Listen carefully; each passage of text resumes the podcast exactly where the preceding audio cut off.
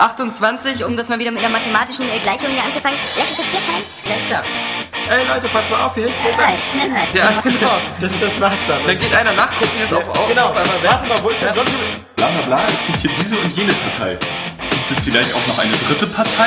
Das verraten die hier nicht. Bescheuert. So, also, wenn ich zu Hause mit meinem PC selber versaue, dann weiß ich aber auch selber. Wenn's klappt. Es könnte eigentlich besser klappen, als... Wenn's klappt. Als wenn man es zu Hause selber macht, so, man hat's halt nicht in der Hand. Wenn's klappt. Also, wenn ich Daniel Pog wäre, dann würde ich sagen... Habt ihr es noch nicht gecheckt? Kauft euch eine Konsole. Dann holt euch doch irgendwie für 100 Euro eine Xbox oder für 200 so und so viel eine Playstation 3. Und dann könnt ihr auch Assassin's Creed spielen. Habt diese ganzen Probleme nicht und wenn es klappt, dann fertig, aus dem Haus. Ja. Oder wie siehst du das? Das ist genau das. Wenn es klappt. Ratchet & Clank wieder zu beleben in einem Ratchet & Clank Spiel, anstatt in einem Ratchet & Clank Spiel mit anderen Figuren zu spielen. Das ist wohl wahr. Du Idiot! Ging ja um die Ratchet & Clank Welt. Deine Mutter geht um die Ratchet & Clank Welt. So, bevor es jetzt zu aggressiv wird, das soll das klappen. Das soll das klappen, wenn es klappt. Hallo und herzlich willkommen zur 113. Ausgabe. Kann man das eigentlich so sagen? 113? Nee, oder? Das ist die 100 falsch. Die 113. Ausgabe. Die 103er Ausgabe des Airway Games Cast. Ich begrüße in unserer Runde 3 gleichstimmende Redakteure, die wir jetzt immer mit Namen ansprechen, damit ihr euch die Namen besser einprägen könnt. Denn... wir sind kritikfähig und viel Kritik ging darüber, dass man bis auf Saskia die meisten Leute nicht zuordnen kann. Weil der Nils klingt wieder Jan, der Jan klingt wieder Oskar, der Oskar klingt wieder Alex und... Aber das stimmt alles gar nicht. Ja, aber das sagen die User. Das finde ich komisch. Jan hat eine viel höhere Stimme als ich. Höher? Ja. Naja. Jan, sag mal was. Was denn? Ja, viel höher. Ja, viel höher. Viel höher. Das ist fast schon eine weibliche Stimme. Ja. Oh. Ja. Und Oskar, du hast so eine Eunuchenstimme, wa? Eine Eunuchenstimme? Also, so, ich höre mich so an wie noch im Stimmbruch. Ja, also, hallo. Ja, Saskia, sag du mal was. Hallo. Ja, danke. Der Daniel Pog. Ja. Bloß Natur. Ja, und Nils, jetzt bist du dran. Prost. Ja, also welche Stimme könnte man am ehesten verwechseln? Ich glaube, die von Nils. Ich glaube, von den beiden, oder? Nils und Oskar? Mhm. Ja, glaube ich nämlich auch. Ja. Mag sein. Machen wir eine Umfrage später. Ja, schreibt es mal in die Comments. Also, wir machen ja eh bald Videopodcast, dann hat sich das erledigt. Ja, genau. Sag du mal Lirum Larum Löffelstiel. Lirum Larum Löffelstiel? Und jetzt sag nur mal jedes zweite Wort. Und du sagst das andere. Das wird schriftlich an. Nein, das wird zu kompliziert. Ah, das ist aber so langweilig. Nee, hallo, 113. Airway Games Podcast. Man merkt es, das ist ein Sommerloch. Deswegen haben wir auch Zeit für Lirum Larum Löffelstiel. Und Freitag. Und Freitag. Fischers Fritz. Fischers Fritz. Für mich haben wir ja noch. Ja, okay, Saskia, los, leg los. Mit Fischers Fritz. Fischers Fritz fischt frische Fische, fischt Fischers Fritz. Hey. Also besser und anspruchsvoller wird es heute auch nicht mehr. Ja, jetzt Oskar, du bist dran mit Blaukraut. Bleib ein Blaukraut. Hey, das können wir jetzt nicht. Die Leute haben das die ganze Zeit irgendwelche Raumgleich. Genau. Ja. Wieso nicht? Ist doch witzig. Nein, das ist doch voll anstrengend. Ja, anstrengend. Apropos, war auch deine Playlist heute. Die war super cool. Ja, stimmt eigentlich. Eigentlich ist es gelogen, genau. Das Geile ist, ich habe ja aus Reflex gebasht. Tagostar den Tay. Ja, ich habe wirklich die beschissensten Lieder rausgesucht. Ghostbusters? Und euch. Donkey Kong Country 2? Ja, natürlich habe ich ein paar Perlen drin versteckt, einfach um euch die Hoffnung zu geben, dass wirklich gute Musik auch kommt, aber daneben lief natürlich nur Trash ohne Ende. Jenny ist eine Disco-Schlampe zum Beispiel. Ja. Und, kannte ich gar nicht. Ich kannte nur die mit dem roten Halsband. Ja. Und kann noch ganz es gibt auch so ein Lied, das ist auch mit Saskia, aber ich weiß nicht. Ja. War das nicht sogar die mit dem roten Halsband? Das war super scheißkind Rap. Ja. Super scheiß. Also ich hatte zum ersten Mal Migräne, seit ich jetzt Oskars Musikgeschmack kenne. Ja, das Geile ist, deiner Vorgeschichte ist echt ein Wunder, ja. Jetzt, wo die Musik aus ist, geht's mir wieder besser. Ja. Schade. Der Loksteller bereitsteht. Das tut mir sehr leid, das können wir gerne wieder ändern. Ja, bringen wir es hinter uns, denn Nils wollte unbedingt wieder besseren Belehrungen von seinen Kollegen den Lokstetter ausprobieren, der bei uns im Kühlschrank verschimmelt. Aber vermutlich ist das ja so wie bei Benzin und Brennspiritus, das wird ja nicht schlecht, wa? Ja, das konserviert. Vor allem, wie will man denn beim Lokstetter erkennen, ob der schlecht geworden ist? Der schmeckt ja schon normal beschissen. Also mit Farbstoff, mit weißt du, was wir machen? Wir haben ja hier diese Reno Energy Drinks, ja? Ja. Und man mixt ja auch Energy mit Jägermeister. Wodka, ne? Mit Jägermeister. Würde ich da aber, glaube ich, echt nicht empfehlen. Und das heißt dann Flying Bull. Ja. Dann können wir jetzt einen Flying Stetter machen. Ich werde es mal probieren. Ja, mache ich auch. Wir probieren mal einen Flying Stetter aus. Ja, erstmal pur und dann gemischt. Nee, pur ich bin ja schon enttäuscht, dass der Shampoos jetzt doch wieder weg ist. Ja, ja, gut, dass du das sagst. Ich war nämlich gestern auf einem... Obwohl, nee, darum habe ich dir diese Einleitung angeboten. Kannst du gleich was von erzählen. Das war sowieso gut. Aber wir wollen jetzt erstmal sehen, wie Nils hier... Ach, Oskar kann erstmal erzählen. Ja, Alter, das ist doch mal gleich so eine Poksche Portion, ja? Gleich so ein halbes Cola-Glas voll. Nö, das sind 2 Finger breit. Ja. Das ist ein Poksche. Oskar geht schon nach Hause jetzt? Schon vom Anblick betrunken? Nee, ja. Ich muss was holen. Ja, was denn? Ja. Ich muss verifizieren, was ich gleich zu erzählen habe. Glaubt ihm ein Wort. Ja, ja. Es riecht wie Hustensaft. Nee, es schmeckt viel schlimmer. Ja. Ja, aber also die Ingwernote kommt beim Geruch schon mal durch. Ja, ich denke da spontan an Sushi und da mag ich Ingwer. Ja, gut. Dann guck mal damit. Ja, hey, am besten... Oh, nimm ja einen kleinen Schluck. Ja, das ist nur aus medizinischer Vorsicht. Auch aus und nicht atmen. Ja, versicherungstechnisch. Na, wer bin ich? Das ist immer hübsch, wie die Gesichtszüge entgleisen. Oh, es brennt nach. Ja. Jetzt kommt es unten an. Jetzt ja. Wird gerade hier die Röhre desinfiziert, wo es runter. Ja, und je länger du jetzt aber noch sprichst und dabei atmest, wird es auch im Mund sehr schön. Was meinst du, wie viel wäre das im Knast wert? Ja genau, du hattest ja schon mal eine Preisliste gesagt. Ja genau, also eine Flasche Wodka, 80 Euro. So 80 Euro. Ja. Eine Flasche Wodka, wie viel Liter sind es? Nein, also mit Liter, 0,7er, im Supermarkt. 10 Euro. Als Beispiel halt. Also Spirituosen werden hochgehandelt, aber meistens auch selbst angebaut. Wie kann man denn also, ja, wie kann man im Knast denn selber so eine kleine Destille bauen, ja? Ja, mit Eimern, mit allem, was man so findet. Ja, aber ihr kriegt das nicht erst zu spät mit. Na, wir kontrollieren ja regelmäßig. Ist ja wirklich wie bei Prison Break, da kannst du da irgendwie da den ganzen Tunnel graben. Also. Nee, erzähl mal, also was braucht man dafür eigentlich? Man braucht da mehr als einen Eimer, oder? Ja, ich habe ja auch so eine Verschwiegenheitsklausel unterschrieben. Ich glaube, das ist nicht für die Allgemeinheit jetzt gedacht. Nein, aber ja eine Haut, aber allgemein. Also, ja, was Hefe braucht man, um Alkohol zu destillieren? Grundsätzlich Hefe. Okay, Hefe auch schon mal nicht, weil da es ja kein Edeka gibt im Knast, gehe ich mal, also kommt man an Hefe. Es wird ja leider alles reingeschmuggelt. Okay, reingeschmuggelt. Okay. Also ich habe jetzt Hefe, dann habe ich Wasser und dann habe ich einen Eimer.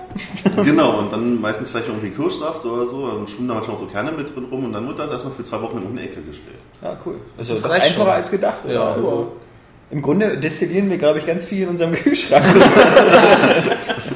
Ungewollt. Ja. Aber aus Joghurt. Ich freue mich schon auf den Joghurt-Schnaps, der bald fertig ist. Fruchtig. Ja, also ich glaube, wir haben zwar wenig aktuelle Spiele, aber wir haben trotzdem viel erlebt alle und also fast alle, also bis auf Nils und mich, weil wir irgendwie langweilig sind, auch von Natur aus. Ja. Und weil wir zu den coolen Events die geilen Säue schicken, so wie Oscar.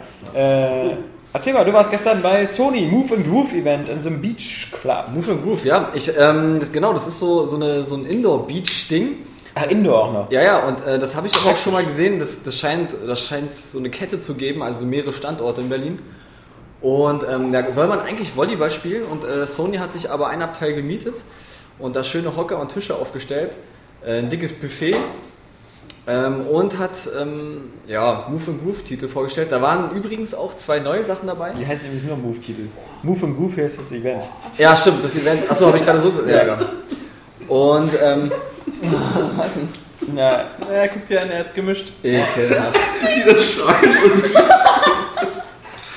eine chemische Reaktion gegeben, oder? Müssen wir mal kurz erklären, Nils hat Lockstädter mit diesem Energy-Zeug gemischt. Aber warum hast du diesen mit Fruchtgeschmack genommen? Warum hast du nicht den Standard-Energy genommen? Ich frag mich schon, wie so Brötchen schwimmen. Das ist der Lockstädter. Okay, das ist ein Antikörper. Also Flying Städter scheint ziemlich hart zu sein. Ja. Ich glaube, das ist das Zeug, was Miraculix immer gerührt hat. Jetzt noch ein paar Misteln rein und dann ist es Zaubertrank. Ja, Zauber. Wie viel Schiss er hat zu trinken. Jedenfalls wurden da Move-Titel vorgestellt. Ab und zu mal an die Aber Wand. So geht's, so ist voll lecker, wirklich. Ja, voll lecker, ja. Will jemand? Voll lecker. Nee, ich will, geh weg. Ey, ohne Scheiß, das schmeckt richtig gut. Ich bin der neue Cocktail mit Lockstädter. Ja, wirklich. Na, Lust, Oskar, komm her, jetzt probieren. Da bin ich da ein Stück bis so ohne Scheiß, also. Säufer Oskar wieder. Ja, Oskar ist wieder am Start. Ja. Es sieht wirklich nur schlimm aus, aber es schmeckt. Ja. Das riecht aber echt pervers. Aber probier mal. Ja, man muss mit Ingwer. Ist wie so ein Cocktail. Fehlt noch ein Schirmchen. Also Oskar ist not impressed. Das ist ein merkwürdiger Cocktail. Das ist so eine Musik, aber verträgst du es nicht. Das ist überhaupt nicht Oscars Musik destilliert zu einem Getränk, sehr schön. Das Lied den Gehörgang, ja. Willst du mal? Soll ich dir mal so einen mischen? Nö. Nee, das du es einen Antrieb willst und keiner möchte. Ja, ich will nicht alleine trinken, das wirkt so... Armselig? Ja. Wie früher zu Hause in meiner Zimmerwohnung. Wo du dich in den Schlaf geweint hast abends. Aber hey, trinken wir mal daheim alleine. Nur alleine trinken macht breit. Okay. Move and Groove. Ja. Und, also erzähl doch mal die Kokosnussgeschichte, die Kokosnüsse. Die heilige Kokosnuss. Ja, die Kokosnüsse so, also die haben als, das war ziemlich cool eigentlich, die haben Kokosnüsse geschickt als Einladung. Statt einem hässlichen Kärtchen oder so haben sie sich was einfallen lassen und die Adresse... Du fandest es scheiße, wir fanden es nicht cool. Was soll ich denn jetzt noch dazu sagen, Saskia? Ja. So, da war dann diese Kokosnuss, ja. Das Geile ist, dass Saskia manchmal einfach so mitbetrunken ist, obwohl sie gar nichts getrunken hat. Ja.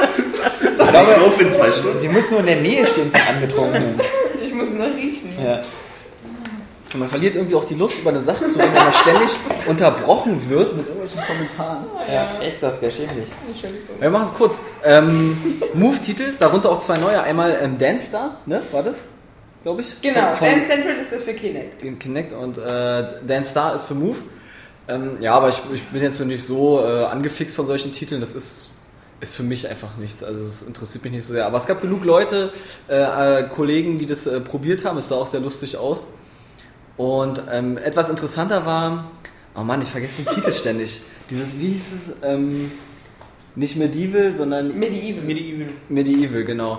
Wo man auch... Games, oder? Was? Ritterliche Games. Ja, genau. Es ist so in so einem Mittelalter-Setting angesiedelt und man bewegt sich on Rail, so kam es mir vor. Also das war jetzt nicht freie Bewegung, sondern man ist von Station zu Station gefahren, musste dann Gegner abwehren oder irgendwelche Ziele abschießen. Also ist es nicht so eine Minispielsammlung, sondern an einem Stück? Oder? Ja, genau. Und es wird auch eine Geschichte dabei so ein bisschen erzählt.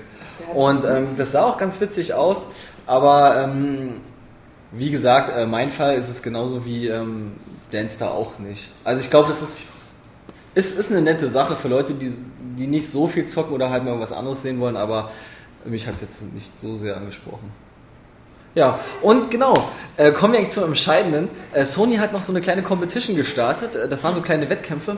Das war einmal, die hatten so Frisbees, musste man ein Ziel treffen. Ah, echte Frisbees mal oder was? Ja, ja. Das ist ja cool. Und man muss mal den scheiß Move-Controller sagen. Ja, Back to the Roots einfach. Und dann hatten die noch so... Übrigens finde ich das immer so geil. Eine Frisbee kostet ungefähr 79 Cent. Und ich weiß noch, wo wir ein vergleichbares Event hatten von Nintendo, wo sie damals das erste Wii Sports Resort oder so gezeigt haben. Ja. Und das konnte man überall spielen. Und man kann die ganzen Spielarten spielen. Aber sie haben auch verteilt so eine weißen Plastik-Frisbees. Und irgendwie alle haben sich wie die Kinder gefreut und mit den Frisbees rumgespielt. Ja. Und kein Arsch hat das Wii-Spiel gespielt, weil irgendwie so outdoor-frei Frisbee, das ist irgendwie so Instant-Spaß. Ist doch geil. Frisbee hätte ich immer wieder Bock. Es ist einfach so. Ja. Vor allem hier in den Büros ist es immer geil, weil es immer so kein Gegenwind ist. Genau, das war in dieser Indoor-Halle auch. Die hatten so eine Frisbees, die waren wirklich so Handflächen groß. Die waren ganz kleine Dinger, aber die super kontrolliert konntest du die werfen, so ganz locker, flockig. Und, ich kenne auch diese Riesenteile. Ja, da musst du richtig Schwung, richtig mit Anlauf, ja. Aber musst du halt, also kommt ja alles aus dem Handgelenk. Genau. Du darfst ja gar nicht durch Schwung holen oder so. Es ist ja eigentlich so, ohne den Oberarm zu bewegen. Ja, also mir brauchst du das ja nicht erklären, weil ich bin ja... Ich habe sowieso... da ich einfach über den maximalen Frisbee-Skill verfüge, ja. Das hört sich nach... Das klingt nach einer Challenge, die noch ausprobiert werden muss. Ja, das können wir gerne machen. Weil ich habe gegen Kapi und so immer gewonnen im Frisbee Challenge, als wir nach dem alten Büro waren. Und ich habe beim Sony-Event gewonnen. Ich weiß. Ich war der Tagessieger. Ja, ich weiß. Ich habe Area Game stolz gemacht. Wir wissen es alle. Was hast du mitgemacht? Eine 1,5 Liter Magnum-Flasche Moët und Chandon. Ja, Champagner. Du hast natürlich wieder wie immer gesagt, können wir die 80 Euro lieber im Bar haben. Aber die falls du gesagt, nee, nimm mal die Flasche. Nimm die Flasche, du Spaß. Okay, 14. Ich verkauf's dir. Willst du es zurückhaben? Ja. Den ganzen Abend Käufer ist für die Flasche. Ja. Okay, wer will eine Flasche Shampoos haben? Ja, und ich wollte die auch direkt eigentlich hier köpfen im Cast, aber ich habe gesagt, nee, das machen wir nicht. Na, weil wie gesagt, der Anlass ist nichtig genug. Außerdem, A, war der Lokstädter schon wieder am Start und B, sind wir zu wenige Leute, um eine 1,5 Liter Magnumflasche wegzuzischen. Nee, ihr seid ja zu wenige Leute, ihr seid Weicheier. Ja, du wolltest ja 1 Liter davon. Ja, aber wir dachten uns, guck mal, da jetzt auch im Büro so wenig Leute da sind und wir vielleicht demnächst noch Anlässe haben zum Feiern. Und als Beweis... Es wird noch gemacht, hast du eine Urkunde mitgebracht. Geil, ne? Ja. Um das zu verifizieren, damit ihr das auch so... Oh. Macht sich immer gut im Podcast sowas. So, das hat nämlich Sony, das haben die Leute von Sony auch gesagt, wie bei den Bundesjugendspielen. Kriegt jeder eine. Ja. Allerdings steht bei mir die höchste Punktzahl drauf, ja. Also ich das kannst du aber nicht beweisen. Ja. Da steht höchste Punktzahl drauf. Nein, hier steht 3400 und die nächste Punktzahl, der zweite Platz, waren 3030. Also mit einem Abstand von über 300 Punkten, ja, habe ich doch den ersten Platz gelegt. Achievement unlocked. Ja, also wenn da eine Competition ist. Also, ich muss nochmal sagen, also das ist aber auch so, da bin ich so der Stefan Raab, ja, von Area Games einfach. Ja. Wenn da irgendwie ein Wettkampf ist oder irgendeine Competition, dann nehme ich die wahr und dann will ich die Leute auch zerstören. Also nicht gut. Also nicht bösartig, aber ich will gewinnen. Also, ja. Und aber sowas brauchen wir, weil bis jetzt waren wir immer so die Woody Allen der Contests, also die immer weggerannt sind. Ja, deswegen, das war auch so cool, da war auch eine Aufgabe, so jonglieren, so eine Quietscheente mit einem Tennisschläger. Und man konnte auswählen, ob man eine Bratpfanne nimmt, einen Tennisschläger oder noch irgendwas anderes. Kann ich mich jetzt nicht mehr dran erinnern. Und ich habe 1000-mal ausprobiert, was ich nehme. Und er so, ey, du nimmst es ganz schön ernst. Ich will gewinnen. Ich will den Scheiße gewinnen. Mit Schaum vom Mund. Lass mich schon. Ich mach alles kaputt. Quatsch mir nicht dazwischen. Und er so, okay. Ich bin gerade dabei, die Bratpfanne auszumischen. Du bist von Area Games. Ja. Schnauze, mein Ski. Aber war auch der Christian Metzger von Eurogamer da. Der hat nämlich einen ähnlich verbissenen Anspruch, weil ich weiß noch damals, als wir Mario Kart... Christian Metzger, ja, ist schon etwas, sage ich mal so, auch eher breit als lang. Und, der von Gamer Girls. Nee, das ist Christian Metzger. Mit den Gamer Girls habe ich übrigens auch gespielt. Ja. Keine Leistung. Die sind keine Gegner. Also die habe ich sogar, das war bei Mortal Kombat, habe ich da nie irgendwie 6-mal hintereinander fertig gemacht. Und die mussten jetzt sogar den Mischa bei Professor Layton nach einem Rätsel. Also die geilste Bitch ist sowieso bei Area Games Saskia. Ja, das ist klar. Die ist sowieso die einzige. Und nein, überhaupt mediumsübergreifend. Ja. So. Aber die konnten schon was, also so war das jetzt nicht. Ich glaube bei der Maniac war auch eine Schlampe, die ganz geil aussah. Aber, jedenfalls dieser Christian Metzger, den du offensichtlich nicht getroffen hättest, denn wenn du ihn getroffen hättest, dann hättest du dich daran erinnert, den vergisst man nicht. Der war nämlich auch so verbissen, als es eine Mario Kart Challenge gab. Mario Kart, da hätte ich ihn fertig gemacht. Mario Kart ist aber auch destillierter E-Sport. Aber es gab halt immer zwei Gruppen. Es gab immer 4 Leute, haben 4 Spielermodus gespielt und 2 davon hatten das Lenkrad und 2 davon mussten mit Controller Nunchuk spielen. Mhm. Und nun rate mal, was er hatte. Er hatte das Lenkrad und hat sich die ganze Zeit darüber aufgeregt. So, das ist unfair, mit dem Lenkrad kann man nicht so präzise spielen und sowas. Und während wir alle nur so gechillt einfach nur Rennen gefahren sind und Spaß hatten, gab es im Hintergrund immer nur einen, der gesagt hat, das Lenkrad und das geht nicht überhaupt und wo ist der Veranstalter und ich will mit meinem Chef sprechen, weil mit dem Lenkrad ist es unfair. Und das ist so der Oscar, glaube ich, gewesen. Ja, schade, dass er, vielleicht habe ich ihn nicht, der war wahrscheinlich nicht da. Nee. Weil das hätte bei mir absolut gefruchtet, ja. Ich wäre der Erste gewesen, der sich da mit ihm angelegt hätte wahrscheinlich. Ja, gegen Regelverstöße, ja. Wobei ich jetzt sagen muss, ich spiele zu Hause jetzt gerade momentan auch Mario Kart, immer mit dem Lenkrad. Ich weiß auch nicht, ich werde langsam irgendwie mit Schugge im Kopf. Ey, ich bewundere das ja. Also ich bewundere das. Erst machst du 3D im Kino. Ich weiß nicht, was als nächstes kommt. Ja? Als nächstes kommt dir der Sommer nicht? Als nächstes finde ich Gameswelt geil. Ich weiß auch nicht. Also, keine Ahnung. Aber das mit Lenkrad irgendwie, ich habe mich dran gewöhnt. Und ich meine, natürlich sieht es irgendwie super behindert aus, wenn man sich selber dabei sieht. Na gut, aber das unterscheidet sich ja nicht von deiner sonstigen. Ich meine, Oskar, du analysierst ja deine Aufnahmen anscheinend. Was für Aufnahmen? Ja. Und ich beim Videofilm gerne. Also ich filme mich nicht selber. War das jetzt eigentlich so bei Sony wie so ein trimagisches Turnier? Also so wie bei Harry Potter? Also das war ja irgendwie Frisbee, dann irgendwie Eier laufen und was war noch? Es gab einmal dieses Bullspiel, also wurde dann mit den Kokosnüssen übrigens so nah wie möglich an eine Ente ranwerfen musstest. Warum eigentlich Enten? Na, das kann ich dir sagen, weil bei Sony immer diese Rubber Ducks war nach der ersten Launch. Yeah. Also ist geil, wir haben den ganzen Tag, der hat nicht einen Arsch angerufen. Ist jetzt wieder irgendwie wichtige Telefonkonferenzzeit. Aber wir ignorieren es wie immer einfach. Wahrscheinlich ein Kollege, der guckt immer durch die Tür hier so, machen Sie gerade, jetzt kann ich wieder anrufen. Geil. Vielleicht sind das User, die mit Absicht anrufen. Aber die wissen ja nicht, dass wir jetzt einen Podcast haben. Doch, steht auf Facebook. Wir haben auch eine. Ja, also dann tut's mir leid, dann seid ihr aber auch selber schuld. Ja, du bist auch schuld. Deine Mutter ist schuld, aber davon abgesehen, also nur erzähl. Meine Mutter ist an mir schuld, ja. Moment. Wir waren bei dem Kokosnuss-Bowl. Ja, habe ich gewonnen. So wie alle Spiele übrigens. Ja. Deswegen bin ich auch erster Platz und habe 1,5 Liter Champagner geschenkt bekommen. Was gab's da auf dem zweiten Platz? Ja, nix. Ach so. Hallo? Ja. Ich wollte gerade sagen, der zweite Platz war eine PS3 und der dritte war Reise nach Amerika. Aber ich habe die Flasche gewonnen. Ja. Ja, es gab nur für den ersten Platz tatsächlich diesen Preis. Ja, ist geil. Du bist so eine geile Sau. Aber ich meine, da es keine Bilder von dem Event gab und sowas, also... Moment, daran habe ich gedacht. Denn... Oh, wir haben ein Bild. Wir werden das in wenigen Sekunden bei Facebook sehen. Ist das einer von den Gamer-Girls? Jawohl. Ah. Ich dachte, das wäre Oscar. Nee. Also kam schnell, war witzig. Nee, fand ich gar nicht. Weil ich in keinster Weise asiatisch aussehe. Aber das Bild sieht allerdings so aus, als ob du in so einem Thai-Puff bist und gerade den Dildo in der Hand hast. Ja, also wir können das ja... Oh, Moment, das ist gar nicht das Bild von Sony. Der Jan kann das ja mal ablichten für Facebook. Dann gib auch mal deine gefälschte Urkunde darüber. Ja, genau. Das war den Mythos aufrechterhalten. Ey, da muss... Ja. Mach das. Aber Entschuldigung, also, ist das aber auch die auch bei Zelda war, oder? Das ist auf alle Fälle nicht Daily.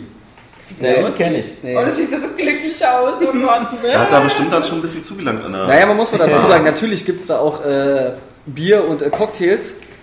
Und da steigt die Stimmung bei dir. Und da bin ich nicht abgeneigt. Wie vermutlich gleich bei mir. Ja. Wenn du kleinen Städter zu dir nimmst. Ach, gemischtes Jod. Ingwer-Destillat. Also da war aber an Move war jetzt nur dieses Dance und war dann wenigstens noch dieses Ratchet & Clank vor One oder so? Nein, es gab noch diese Minispiele, also dieses Spiel, was Minispiele beinhaltet, das schon ein Jahr alt ist, meinten die. Und ich weiß jetzt aber auch nicht mehr, wie das heißt. Also da konnte man halt auch eben mehrere Minispiele nacheinander zocken mit 4 Leuten insgesamt. Und da gab es natürlich auch wieder so ein Spiel, was ich geil fand. Was war denn das? Irgendwie, da musste man so Formen nachmalen in einer bestimmten Zeit. Was lachst du da so? Das klingt so... Erzähl weiter. Diese Beschäftigungstherapie. Ne? Ja. Ey, es hat aber Spaß gemacht. Sind da Erinnerungen aus der Kindheit? Und es ist halt so... Und es ist... Was? Und das ist zum Beispiel... Namen vortragen. Lass dich doch mal ausreden. Ja, lass mich doch mal ausreden, ja. Dämlichen Gelächter, ja. Und dann habe ich natürlich eins von diesen Minispielen ausgesucht, was ich geil fand, eben dieses Nachmalen. So, habt euch beruhigt, ja. Nils ist nicht humorverwöhnt. Der kleinste Funke bringt das Buschfeuer gleich zum Brennen. Das ist doch Saskia, die hier gerade lacht. Ich lache nicht so. Du lachst aber in deinen Bart so rein. So. Ich soll nicht mitkriegen, dass und dann hatte ich dieses Malspiel und dann habe ich mich darin verbissen, ja. Das ist dann nämlich genau wie bei diesem Wettkampf auch, da versuche ich den Highscore zu knacken, weißt du? Und ich habe so lange gespielt, bis mein Name ganz oben auf der Liste stand und keiner mehr rangekommen ist. Mann, bist du besessen, aber wir haben jetzt den richtigen für Außeneinsätze, also zumindest wenn es immer so competition-mäßig abgeht. Ja, aber bitte nicht hier Rennspieler, also hier so im Vorzahn solche tollen Perlen. Ja, dafür haben wir einen anderen Experten. Ja. Jan. Ja. Richtig. Ja, mich nicht mehr, weil meine Reflexe mittlerweile die von Joachim Hesters sind. Hat er noch welche? Ja. Anscheinend dieselben. Okay, cool. Ich habe übrigens letztens... das ist zu heikel, das Thema. Ja, aber echt. Atmo Crush. Atmo Crush, ja. Bevor wir jetzt mit dem, was wir so gespielt haben oder so ankommen, gehen wir mal bei den spannenden Events weiter. Saskia, du warst bei Cars 2. Yeah. Und wir sind ja alle große Cars-Fans, also ich zumindest. Bei mir geht es ja so weit, dass ich sogar die Cars ausgefallenen Geschichten, also Hooks unheimliche Geschichten kenne, was ja so ein Sonderfilm war, so 6-7 Kurzepisoden, die nur mit Hook waren und die zwischendurch erschienen sind. Ja, ein bisschen abstoßend, dass du so gut Bescheid weißt. Ja, durch meinen Sohn, der ist ein großer Cars-Fan. Ich muss ja auch sagen, dass ich damals, als ich Cars 1 im Kino gesehen habe, den ich nicht so toll fand. Ja. Also den fand ich so ganz nett, aber für den nett so, ist er. Ja, nett, aber manche kleinen Anspielungen so mit den ganzen Autos waren halt so ganz witzig. Vor allem das Witzigste bei Cars 1 war natürlich der Witz mit den Käfern. Dass immer, wenn da Fliegen oder sowas rumgeflogen sind, dass es natürlich Käfer waren. Weil das im Deutschen und im Englischen witzig ist, weil ob das nur Käfer oder Bug ist, ja, aber ich sag mal so... Tauben sind in Cars 2 so Doppeldecker. Okay, so kleine. Ja, also da haben wir da irgendwie alles irgendwie ganz gut umgesetzt bekommen. Ja, aber intelligenter Humor oder Witz ist ja für Pixar-Filme nichts Neues. Ja. Also das ist ja nichts, was jetzt unbedingt besonders hervorsticht bei Cars. Ja, aber Cars war auch schon sowieso irgendwie was allein durch die Tatsache, dass man halt so Autos so vermenschlicht hat, wirkt das irre gut auf auch Kleinkinder und sowas, weil das halt immer so, Autos ist halt sowas, was man sofort kennt aus der Welt. Ja. Und so Kleinkinder gucken sich nicht unbedingt so dieses, so Ratatouille oder sowas ist vielleicht nicht so was, weil so mit Ratten und Koch und sowas, das ist schon alles sehr fremd oder noch schlimmer ist natürlich sowas wie Oben. Also Oben ist ja nur wirklich eigentlich erst so ab 6, 7, 8 Jahren oder so, weil mit Pfadfindern und Altern und sowas, das ist ja nichts, was man sich so als Dreijähriger mit beschäftigt. Aber also Autos, die sprechen können, das ist einfach geil. Ja. Aber vor allem, wenn man auch so kleinen Autos schon immer in den Scheinwerfern und in dem Kühlergrill immer Gesichter gesehen hat als kleines Kind. Ja. Und das ist ja auch nochmal so ein Pluspunkt. Ja, das und du hast Cars 2 gesehen. Das ja, genau. War jetzt ja mehr so, es geht ja mehr so um Hook und so, aber dir hat es gefallen offensichtlich. Genau, weil, also ich habe auch Cars 1 gesehen, aber ich glaube, am Anfang habe ich verpasst, also so 3/4. Und ja, wie du sagst, er war ganz nett und so, und ich fand es irgendwie halt cool, dass man halt eben diese Autos vermenschlicht hat. Aber auch wie du sagst, es ist nicht so, dass ich wie Ratatouille, ich bin ein absoluter Ratatouille-Fan, den wirklich mir alle 3 Monate angucke. Was? Aber der zweite Teil, der hat das Potenzial dazu auch alle halbe Jahr im DVD-Laufwerk. Vielleicht bald im PlayStation 3-Laufwerk zu rotieren, weil es ist einfach wirklich genial umgesetzt. Also einmal wieder halt dieses Auto-Thema ist halt. Also es geht um einen Geheimagenten und so eine geheime Story und dass die bösen Gurken, also die nennen die ganze Zeit die bösen Gurken. Im ganzen Film werden die so Schrottautos, so kleine, wie man so heute vielleicht, der alte Golf, der 2er Golf oder so, ist eine Gurke. Ja. Also eine alte Gurke. Und so werden halt diese Gurkenautos wollen an die Herrschaft. Und wollen deswegen den Biotreibstoff, der jetzt momentan so ganz toll ist, zerstören in so einem Cup und bla bla bla. Aber ich will ja nicht so viel davon verraten. Scheint auch kompliziert zu sein. Ja, ist wirklich kompliziert und vor allem. Also nichts für dein Kind. Ich würde zu viel verraten, wenn ich das jetzt wirklich so erläutern würde. Jedenfalls gibt es dann halt so einen Geheimagenten, der spoilern wir den Oscar mal nicht hier. Ja. Der soll da unbelastet dran nee, ich bin ja überhaupt gar nicht so ein Cars-Fan. Ja, jedenfalls, aber es ist halt extrem geil. Also der Geheimagent zum Beispiel hat die Synchronstimme von Daniel Craig. Das passt da schon mal. Ist das nicht... der von James Bond. Ja, nee, Daniel Craig, ja, das ist mir schon klar. Übrigens, Alex. Ja, aber im Original ist das ja Michael Caine. Also jedenfalls dieser... Ja, passt ja auch. Der ist ja sehr viel älter, also ich dachte eher, dass so eine Sean Connery-Synchronstimme oder sowas den spricht. Also es ist so, glaube ich, das Daniel Craig. So wie ich den jetzt verstanden habe, ja. War ja, okay. Also das ist also dieser, du meinst ja dieser Wagen, der so ein bisschen aussieht wie so eine Mischung aus MG und Aston Martin. Also dieser, genau. Das ist auch ein reales Auto, aber dieser graue halt. Ja. Das ist auf jeden Fall cool, was für Gadgets der hat, um sich da als Geheimagent durchzuschlagen. Es ist halt richtig cool umgesetzt, die Ideen sind wieder genial. Und ich finde halt immer diese Alltagsideen so geil, wie wenn wir hier beim Flughafen sind und dann einfach immer durch die Kontrolle gehen müssen und alle ihre Reifen ausziehen. Genau. Also, ist ja cool. So Sachen finde ich auch wirklich, also natürlich fällt mir jetzt dazu jetzt wieder nichts mehr ein, aber so Sachen sind halt wirklich dieser Detailreichtum und irgendwie diese Verliebtheit in gerade in so Alltagsdinge sind einfach so genial umgesetzt und ich habe echt wirklich, es gab bestimmt keine Sekunde, wo ich nicht grinsen musste, weil es halt einfach ein richtig schöner Film, das hat wirklich vor allem für Familie und kleine Kinder, aber auch für 20-jährige Mädchen wie mich. Ja. Oder 24-jährige Mädchen. Wie mich? Ja.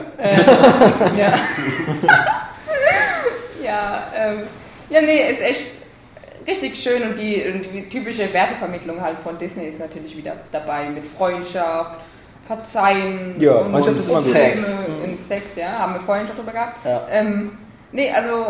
Ich habe nichts erwartet, weil ich dachte halt, das ist ein guter Film, blablabla, bla, und ich fand ihn richtig schön. Ja.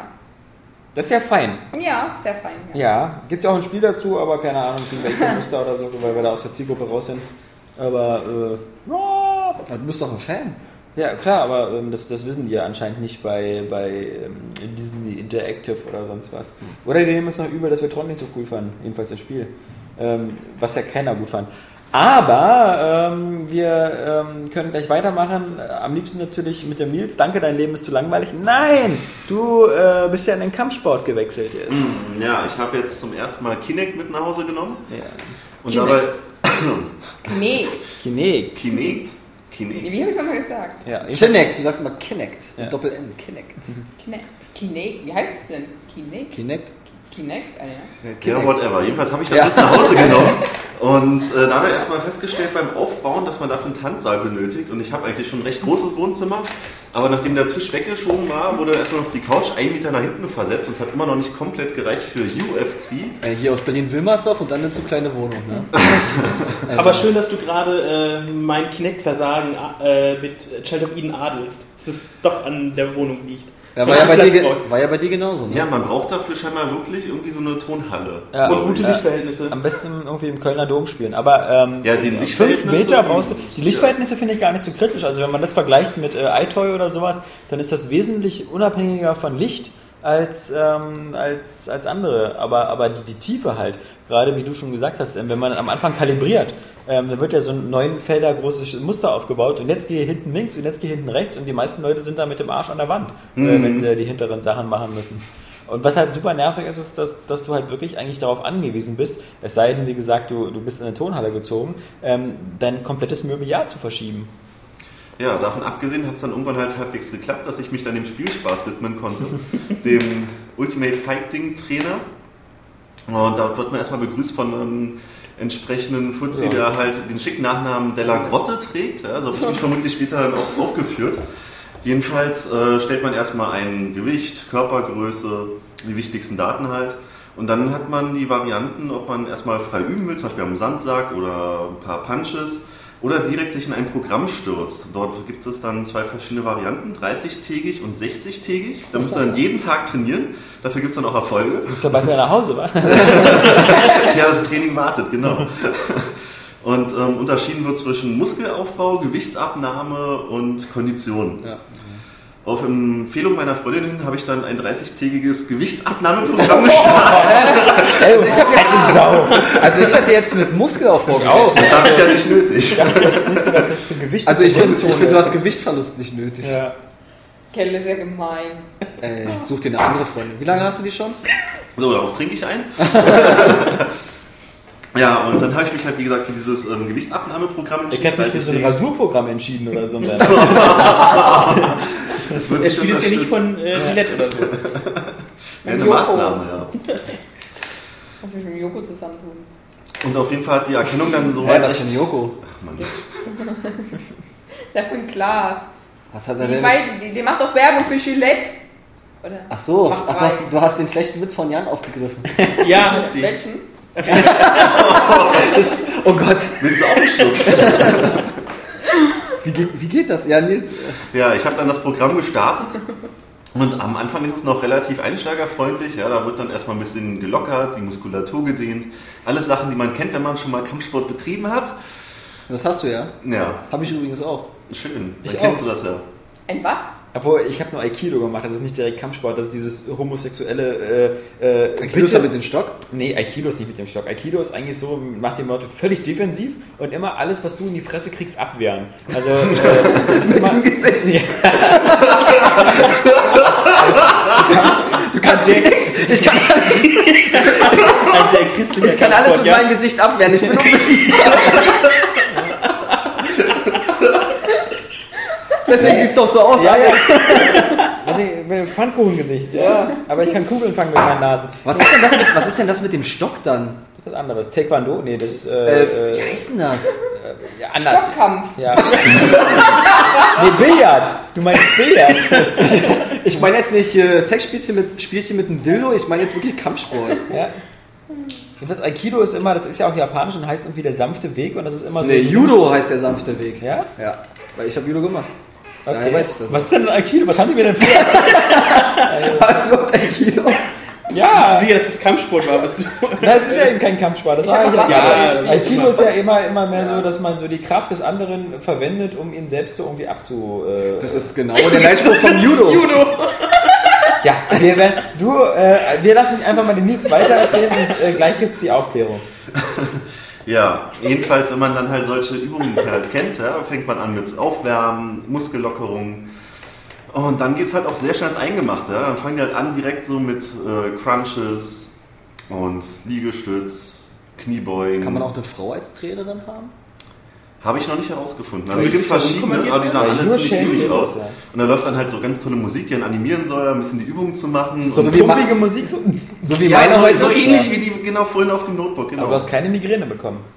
Nee, ich war ja auch körperlich sehr beschäftigt. Und ach so, aber bei meiner Musik kriegst du dann Kopfschmerzen, ja? Ja, wenn ich vielleicht nächstes Mal Liegestützen dabei mache, vielleicht hilft es dann. Okay. Ja, und auf jeden Fall dieses Programm, ich weiß nicht, wie lange das dauert, ich gebe zu, ich habe dann irgendwann kapituliert, ja, ich hatte auch Videos davon, die aber zum Glück noch keiner gesehen hat. Ja, die weil also jetzt es geht 30 Minuten das Video. Ja, also kommt mal User, schreibt man, dass der Milizist bitte hochladen soll. Auf wie viel Kommentar macht... Ja, genau. Jetzt schon ab 5 hoch. Jetzt. aber es gibt doch jetzt die Minutenbeschränkung. Ein YouTube-Video darf nicht... Halt da sollst du nicht scheitern. Also wer im Podcast sagt, dass er ein Video, Video von sich macht beim Zocken, also der ist ja dann selber schuld, wenn die Leute es dann sehen wollen. Ja, echt.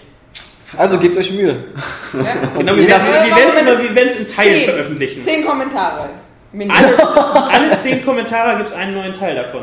Genau. Nein, alle 20, oder? Dann machen wir erstmal 10. Nee, immer ein 10er Sommerloch. Dann gibt es erstmal so einen Teaser-Trailer, so einen 2-minütigen, zum Anfüttern. Ja, schön mit den schwitzenden Nils. Ja, genau. Ich habe dann so sehr geschwitzt, ich wollte mich eigentlich ausziehen, aber meine Freundin hat mich davon abgehalten, ja, weil dann das T-Shirt am Sixpack halt festklebte. So von Schweiß getränkt, ja. Ich konnte es nicht mal mehr ausziehen. Wenn die Fettsätze geraucht.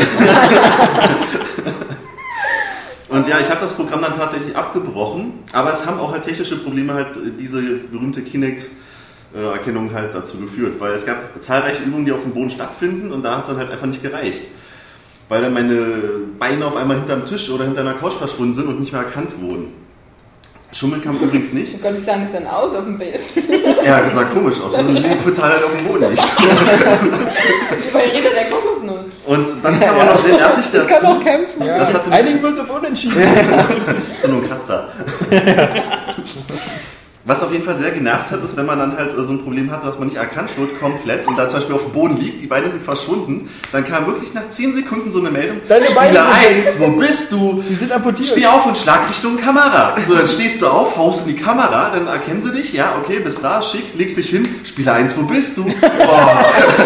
Da ist man eigentlich nur beschäftigt mit aufstehen, hinlegen und das ist auch schon Fitness. Das ist das Training, genau. Und wenn man dann halt in der Ladezeit sich auf die Couch fallen lässt, Spieler 1, wo bist du? Ganz schrecklich, also man muss die ganze Zeit halt wirklich dastehen und...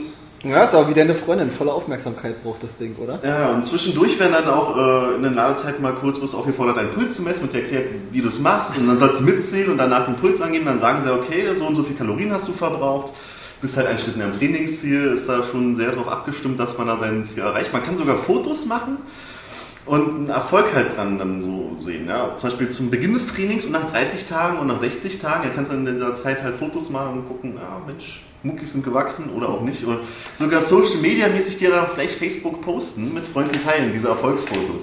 Okay. Habe ich jetzt natürlich nicht gemacht. Das ist aber ziemlich gut, muss man mal sagen. Also, ist schon ziemlich weit. Es bietet auf jeden Fall jede Menge. Also es hat halt diese freien Trainingseinheiten, es hat halt diese Programme.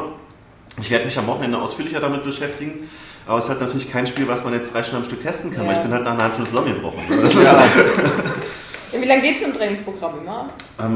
Ich gehe davon aus, ich schätze jetzt mal erstmal grob eine Stunde, weil wie gesagt, nach einer halben habe ich halt kapituliert und da war noch eine Menge offen. Ja, das ergibt ja auch Sinn. Also, ja, aber sehr am Anfang, das hätte man ja vielleicht... Also man fängt ja auch was an, nach einer Weile zu verbrennen, weil am Anfang... Das ist nämlich genau der Punkt. Du brauchst auf jeden Fall wie viel Optionen hat man eigentlich, weil das fand ich zum Beispiel bei YouShape nicht so gut, weil... wenn du bei YouShape startest, dann bekommst du erstmal, welche Art von Training möchten sie haben? Dann gibt es irgendwie 30 verschiedene Methoden, so irgendwie das Nivea-Training, sonst was, dann später noch welche mit DLC und sowas, also als Sponsor, nicht weil man da sich irgendwie eincremen soll. Ich wollte gerade sagen, ich stelle mir ein bisschen schwierig vor. Genau. Es gibt jedenfalls ganz viele Programme, so ein 5-Minuten-Programm, 10-Minuten-Programm, nur aufwärmen mit Konditionen und sonst was. Ich hasse das immer, wenn so eine Programme, wenn es um Sport oder Training geht, einem zu viele Optionen geben, weil am besten ist einfach ein Programm, was einfach sagt, so, pass auf, du Sau, jetzt mach mal hier 10 Kniegestütze und dann weiter, aber nicht so irgendwie, möchtest du hier erstmal die super luschen Version nehmen? Ja, prima. Möchtest du schwitzen? Nein, gut, dann machen wir jetzt diese Listening-Musik.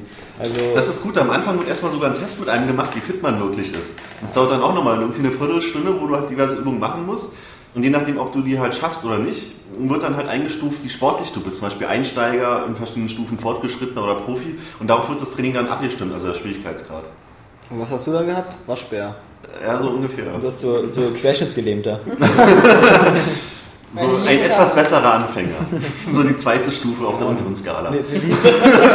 Wie stark wird denn dieses UFC eingebunden? Also ich meine, das ist ja nur einfach nur so ein Bärnackel-Ultra-Kampfsport. Bisher noch gar nicht. Also bisher ist es wirklich irgendwie so ein Fitness-Ding. Ja. Scheinbar... Also ich erwarte jetzt auch nicht, dass du da irgendwie so gegen so eine andere Figur kämpfen sollst, aber inwiefern, ob da im Hintergrund welche Videos laufen oder... Überhaupt nicht bisher. Ja. Bisher wirklich nur Fitnesstrainer und so... Bisschen wie Aerobic für Männer, kann man sagen. Ich wollte gerade sagen, also ich kann mir auch ehrlich gesagt nicht vorstellen, dass es jetzt wirklich in die Tiefe da mit UFC geht, weil ganz einfach, wie du gesagt hast, es hat mit Kampfsport zu tun und die haben ja wirklich Techniken. Das ist so eine Übung quasi dafür, kann man sagen. Ja, also das ist wirklich eher so ein Fitnessprogramm mit einem Hauch Kampfsport. Man kann zum Beispiel am Anfang auch festlegen, ob man mit Geräten trainiert vom Fernseher oder nicht. Ob du zum Beispiel jetzt noch Sachen hast wie ein Hüpfseil oder Dehnbänder oder Hanteln oder komplett ohne. Darauf wird dein Training auch nochmal abgestimmt. Ja, weil das entscheidend so eine Techniken und Bewegungsabläufe, dazu brauchst du Leute, die wirklich vor Ort sind. Das kann dir so ein Gerät einfach Feedback, nicht beibringen. Wenn man zum Beispiel diese Pratzen schlägt, da fehlt halt einfach, jetzt ist die Hand angekommen oder so. Ja, oder selbst jemand, der dich anweist. Du kannst ihn nicht einfach so schlagen. Da brauchst du ja eine bestimmte Technik für, weil das basiert ja alles auf einer Grundlage. Du kannst ja nicht einfach durch die Luft boxen. Also deswegen denke ich auch eher so fitnessorientiert. Ja. Und dadurch, dass es halt UFC ist, spricht es halt Männer mehr an. So. Ja, und das sind halt UFC-Trainer, die einen halt dort durchweisen. Ja. Man hat so verschiedene zur Auswahl. Ich habe da irgendeinen genommen, weil es mir recht egal war. Und da schaltet man dann auch so Videos frei. Und die sind teilweise schon ein bisschen unfreiwillig komisch, ja. Das ist so fast patriotisch, ja. Da fängt dann an, am Anfang einer zu erzählen, ja, wenn du trainieren gehst, ja, du kannst ja zum Beispiel, also es ist halt schwer, erzählt von dieser Motivation, den Arsch hochzukriegen und ins Studio zu bekommen, ne. Da sagt er, ja, du kannst zum Beispiel deine Freunde belügen, du kannst deine Freundin belügen, aber du kannst auch mich belügen, aber du kannst nicht dich belügen. Wenn du morgens in den Spiegel guckst, dann kannst du dich nicht anlügen. Schocker. Und dafür ist hier dieses Programm da so. Und da dachte ich mir schon, ein bisschen peinlich. Weil du alles nicht weißt, was ich alles kann. Ja, genau. Ja, aber die müssen da schon ein bisschen Druck machen. Also wenn die jetzt sagen würden so, ach, weißt du was, für UFC... So, wenn du Bock hast, mal, können wir einfach mal eine Trainingsrunde machen. Ist mir eigentlich egal, ob du das machst oder nicht. Wenn du was anderes spielen willst, ich bin hier das Spiel. Du hast mich gekauft. Ja, also das finde ich jetzt gar nicht so verkehrt eigentlich. Du hast dein Geld ausgegeben. Aber wenn du nochmal anfängst und Rich Franklin als Trainer ist, nimm den, der ist cool. Das ist ein ehemaliger... Auf seinem Hut. Nee, der war früher mal Mathelehrer. Nee, Mathelehrer und ist dann zu UFC gewechselt und hat dann seine Karriere da aufgebaut, seine Profikarriere. Mhm. Cooler Typ. Ja, auf jeden Fall werde ich mich am Wochenende damit ausführlicher beschäftigen und auch mal diesen Multiplayer-Modus testen, wie der aussieht, weil das kannst du mir überhaupt nicht vorstellen. Es gibt halt Multiplayer, Co-op. Online, offline... Vor allem bei UFC. Wer schafft mehr Liegestützen? Frag mal Alex, der kann alles mit seinem Gesicht abwehren. Ja, du hattest natürlich recht. Also Aikido, wie gesagt, war das, was ich meinte, aber das steht halt für was ganz anderes, nämlich für irgendwie Sexbegriffe oder so. Für Sexbegriffe? Nee, Sexbegriffe. Also das nur für die, damit wir die Bildungslücke schließen. Ei, Harmonie, Ki, Lebensenergie, universelle Energie und Do, Lebensweg, was man übersetzen kann mit der Weg der Harmonie im Zusammenhang mit Energie. Oh Gott, ein Wort. Ja. Was bedeutet das? Okay. Ja, na die Japaner eben. Also Do, naja, Ki und Do, also Do ist ja der Weg. Ja, genau, sehr, sehr gut, sehr gut. Also deswegen, wie gesagt, der Weg der Harmonie mit der Energie des Universums, bla bla bla. Auf alle Fälle aber trotzdem halt eben immer darauf ausgerichtet, quasi die Energie des Gegners zu übernehmen. Das Ziel beim Aikido ist zum einen die Kraft eines im Anfängergrad vorher festgelegten, stilisierten, später willkürlichen gegnerischen Angriffs abzuleiten und zum anderen gleichzeitig dieselbe Kraft intelligent zu nutzen, um den Gegner vorübergehend angriffsunfähig zu machen. Jedenfalls, wie gesagt, eine sehr defensive Art. Also ist nichts für Leute, die das, die abends losziehen wollen und Leute verprügeln wollen, weil da müssen sie immer erst warten, bis der andere schlägt. Und das will man ja meistens nicht. Und außerdem hat man ja mal gelernt, dass man am besten selber immer nur einmal schlägt und dann richtig. Was ist denn das? Ich habe auf jeden Fall auch noch was anderes gespielt, ja, ein bisschen retro-lastiger, Metro 2033. Ah, ich habe gesehen. Ja, wir freuen uns schon auf den Test. Der kommt rein. Was? Den will doch jetzt keiner mehr haben. Es kommt ja bei Metro Last Night. Ja, aber vorher sollten wir noch den Metro 2033. Ich kann ja vielleicht so ein Special machen. Gibt es Health Minds? Mann, wie heißt denn dieser Kampfsport mit Stöckern? War das nicht was mit T irgendwie? Stockstück. Taekwondo? Nein, Taekwondo ist es. Erzähl doch mal was von Metro 2033. Ja, Metro 2033. Da bin ich erstmal ohne Erwartungshaltung rangegangen, weil es ja nun etwas älter ist, aber ich muss sagen, es ist relativ atmosphärisch stimmig. Es geht halt darum, dass die Menschheit mal wieder so ein Endzeitszenario hat, ja, und die irgendwie, ich weiß nicht, Apokalypse spielt da so das schon hier. Zack, hier, Lockstetter schuldet mir die Worte. Nuklear. Genau. Da war irgendwie so eine Atomkatastrophe.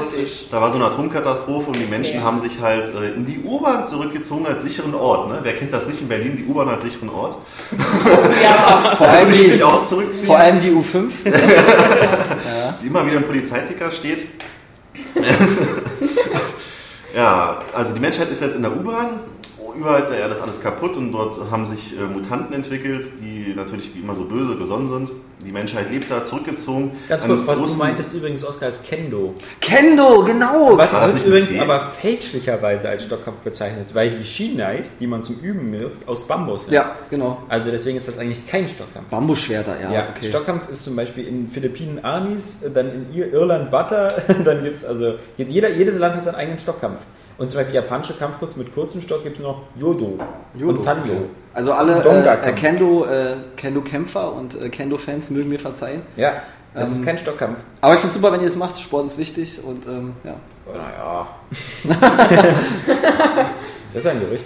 Nee, aber so, die Menschheit lebt jetzt also auf U-Bahnhöfen zusammengerottet zu so wie Clans halt. Also zum Beispiel an großen Bahnhöfen, wo genug Platz ist, haben sich halt so die Menschen zusammengerottet und leben dort in Enklaven. Sehr atmosphärisch wirklich gemacht. Da hat man dann so kleine Bars, wo man dann zum Beispiel auch Wasserpfeife rauchen kann und dann kurz benebelt ist. Sah ziemlich witzig aus. Das hat dir gefallen, ne? Ja, ich war total überrascht, weil ich wusste nicht, was da passiert. Ich habe einfach nur diesen X-Knopf gedrückt, auf einmal habe ich alles doppelt gesehen. Kannte ich gar nicht. Ja, genau. Das war völlig neu für mich. Und nach kurzer Zeit jedoch sind die Menschen in der U-Bahn halt gar nicht mehr so sicher, weil diese Mutanten überall der Erde auf einmal auch unterhalb der Erde unterwegs sind und so langsam die Gänge unsicher machen. Und da steigt halt das Spiel ein, ja, weil es ist ja eine Buchumsetzung. Im Buch kommt das erst so zur zweiten Hälfte. Also, hast du gelesen, ja? Ja, kenne ich. Aber die Fortsetzung noch nicht, nur das 33er. Und wie fandest du es? Hat mir gefallen. Also stellenweise ein bisschen langatmig, aber... Aber das Last Light soll nicht mehr daran orientiert sein. Da überlegen sie sich eine eigene Geschichte. Echt? Ach, ist das so, ja? Ja. Weil es gibt ja einen Fortsetzungsroman. Ja, aber ist nicht. Das ist extra, haben sie extra schon gesagt, es ist von ihren Köpfen da entstanden. Aber es ist auch keine direkte Romanumsetzung. Also im Buch gibt es zum Beispiel halt diesen Hunter, den man erstmal aufsuchen muss, und hier ist er gleich von Anfang an halt dabei, wo das halbe Buch eigentlich schon rum ist. Und jedenfalls kämpft man dann halt in diesen U-Bahn-Schächten halt ums Überleben, weil die Mutanten sich da bereit machen. Ab und zu kommt man halt auch an die Oberfläche, wo man dann halt das zerstörte Russland sieht. Man kann ja auch auf Russisch sogar spielen, habe ich mal kurz getestet. Kannst du Russisch? Nö, meine Freundin. Achso. Da. Boah, das war's aber auch. Das, das kann deine Freundin eigentlich nicht. Das wird dann ja. Frag sie, vielleicht kann sie sich ja hier anmelden, aber ich glaube, es wäre katastrophal, wenn sie dann zu Hause von meinem Privatleben schreibt, das will keiner wissen. Oh, es gibt da sicherlich ein paar Perversen. Wir wissen ja, dass du glaubst, dass du zu fett bist. Jedenfalls ist es zum Beispiel halt recht stimmig gemacht, weil oben ist halt alles ziemlich zerstört und der hat so manchmal so kleine Psychoschübe. Da ist man dann zum Beispiel neulich langgelaufen und hört immer so ein Quietschen wie so einem Horrorfilm, weiß nicht, wo es herkommt. Dann kommt man auf so einen Spielplatz, der ist total zerstört natürlich. Und umso näher man dann so einer Schaukel kommt, auf einmal hat er so Flashbacks, wie es wäre, weil er kennt die Erde eigentlich gar nicht. Er kennt es nur aus Geschichten, er ist halt schon unter der Erde geboren. Und dann siehst du auf einmal halt das Farbenfroh, auf einmal total schockig, so grün alles und Kinder schaukeln und kurz darauf, nach 5 Sekunden, ist das Bild wieder weg. Auf einmal sind die Mutanten da, dann musst du halt gleich wieder schießen. Ist wirklich sehr nett inszeniert. Aber da haben, finde ich, Videospiele auch was für sich entdeckt, was in Horrorfilmen ja eigentlich schon gang und gäbe ist. Dieses Kinder einbinden, ne? Einfach Kinder sind immer gruselig, ja, ne? Warum? Nee, ist doch ganz logisch. Die sind unschuldig und auf einmal wird es mit einer Gefahr in Verbindung gebracht, was einen völligen Gegensatz darstellt. Und gerade dadurch entsteht ja diese Spannung. Und das machen jetzt Videospiele ja immer mehr. Also hier bei Homefront zum Beispiel mit diesen gemalten Bildern, da werden dann auf einmal hier wird dieser kindliche Aspekt damit eingebaut, damit man sich richtig dreckig fühlt, ja. Sein Bild hat es schon vor 10 Jahren so gemacht. Das hast du vor allem im japanischen Kino, aber da sind es immer Frauen und Kinder, weil dort ja halt Frauen und Kinder nicht unbedingt mit Gefahr oder mit sowas assoziiert werden. Ja. Und gerade wenn dann sowas eher Liebevolles dann halt zu diesem Racheengel oder sowas wird oder was Denk auch mal immer. An deinen Shadow of the Damned, wo mal die Türschlösser diese kleinen Nebelköpfe waren. Ja. Ich sag, das ist jetzt aber so ein neues, was heißt neu, aber das es ist im Westen, kommt jetzt im Westen häufiger vor. Ja, nee, es war ja schon Silent Hill. Du hast aber recht, genau, die Japaner neigen ja auch dazu, wie Jan schon gesagt hat. Und Silent Hill ist ja auch hat ja auch japanische, also asiatische Wurzeln. Aber es ist ja weltweit rausgekommen. Das stimmt allerdings, aber ich sage ja nicht, dass es das vorher niemals gab. Ich sage ja nur, dass es jetzt einfach vermehrt auftritt. Also so kommt es mir vor. Man sieht denke eher nur, dass es mehr, es wird nicht häufiger verwendet, sondern ich denke eher, dass es dadurch, dass es ja viel mehr Entwickler gibt und so, deswegen hat sich das dann wird verstärkt aufgegriffen. Also wenn ich jetzt an Dead Space denke, an Homefront, jetzt wieder Shadow of the Damned, na gut, das ist auch ein japanisches Ding. Okay. Shadow of the Damned ist aber auch... Ja, okay. Das ist ja nicht wirklich groß. Also kann man ja sehen, genau wie man möchte, aber mir kommt das so vor, als ob dieses Kindschema jetzt gerade so irgendwie ein bisschen trainiert ist. Ja, es war halt jetzt nur ein Element, was mir halt eingefallen ist, was ich gestern erlebt hatte. Es ist jetzt nicht so, dass da alle 10 Minuten Kinder auftauchen. Nein, aber die Tatsache, dass es dir aufgefallen ist und drin vorkam, spricht ja schon für sich. Ja. Und es gibt zum Beispiel auch die Möglichkeit, Munition zu sammeln, was jetzt erstmal komisch klingt, aber es gibt halt verschiedene Varianten von Munition. Es gibt einmal diese U-Bahn-Munition, was die Überlebenden halt so haben, und ab und zu findet man qualitativ hochwertige Militärmunition. Man kann sich dann aussuchen, beim Laden der Waffe durch Gedrücktheit des Knopfes, ob man jetzt die gute Munition nimmt oder die billige Munition. Weil man in diesen U-Bahn-Stationen, wo die Menschen leben, gibt es auch Waffenhändler. Und da tauscht man Munition ein gegen andere Artikel. Zum Beispiel gegen Sauerstoffmasken, um überirdisch rumlaufen zu können. Oder Medipacks oder andere Waffen oder andere Munition. Und diese Militärmunition ist halt mehr wert. Das ist auch ein interessanter Aspekt. Das hast du aber bei Bioshock auch. Da hast du auch diese verschiedenen Munitionsarten. Ja, aber die tauscht ja nicht ein. Das ist ja überhaupt kein Zusammenhang. Aber wo war das denn, wo man selbst noch Munition herstellen konnte? War das bei Stalker? Fallout New Vegas. Na, aber Fallout, ne, wo du so dann Munition selbst herstellen konntest? Ja. Fiel mir auch noch so ein. Ja. Jeder hat ja seine Schnauze vor so einem scheiß Handy. Ja, ehrlich. Das muss an Metro liegen. Sonst musst du gleich meine Faust mit deinem Gesicht abwehren. Wie du es nicht glaubst. Ja, cool. Wird am Wochenende genauer getestet. Ich freue mich auf den Test, genau. Der erste Eindruck ist recht atmosphärisch. Das Einzige, was mir jetzt so zur Kritik auffallen würde, ist die Steuerung. Fand ich am Anfang leicht hakelig. Kann man natürlich einstellen, die Empfindlichkeit, wie doll man halt dann den Analogstick bewegt. Am Anfang, da ist es so unkontrolliert hin und her geschwenkt, muss ich einfach verlangsamen. Und die Waffensounds haben jetzt mich nicht so vom Hocker gehauen. Also als ich anfing mit einem richtig dicken Gewehr zu schießen, hat mir irgendwie das Feedback gefehlt.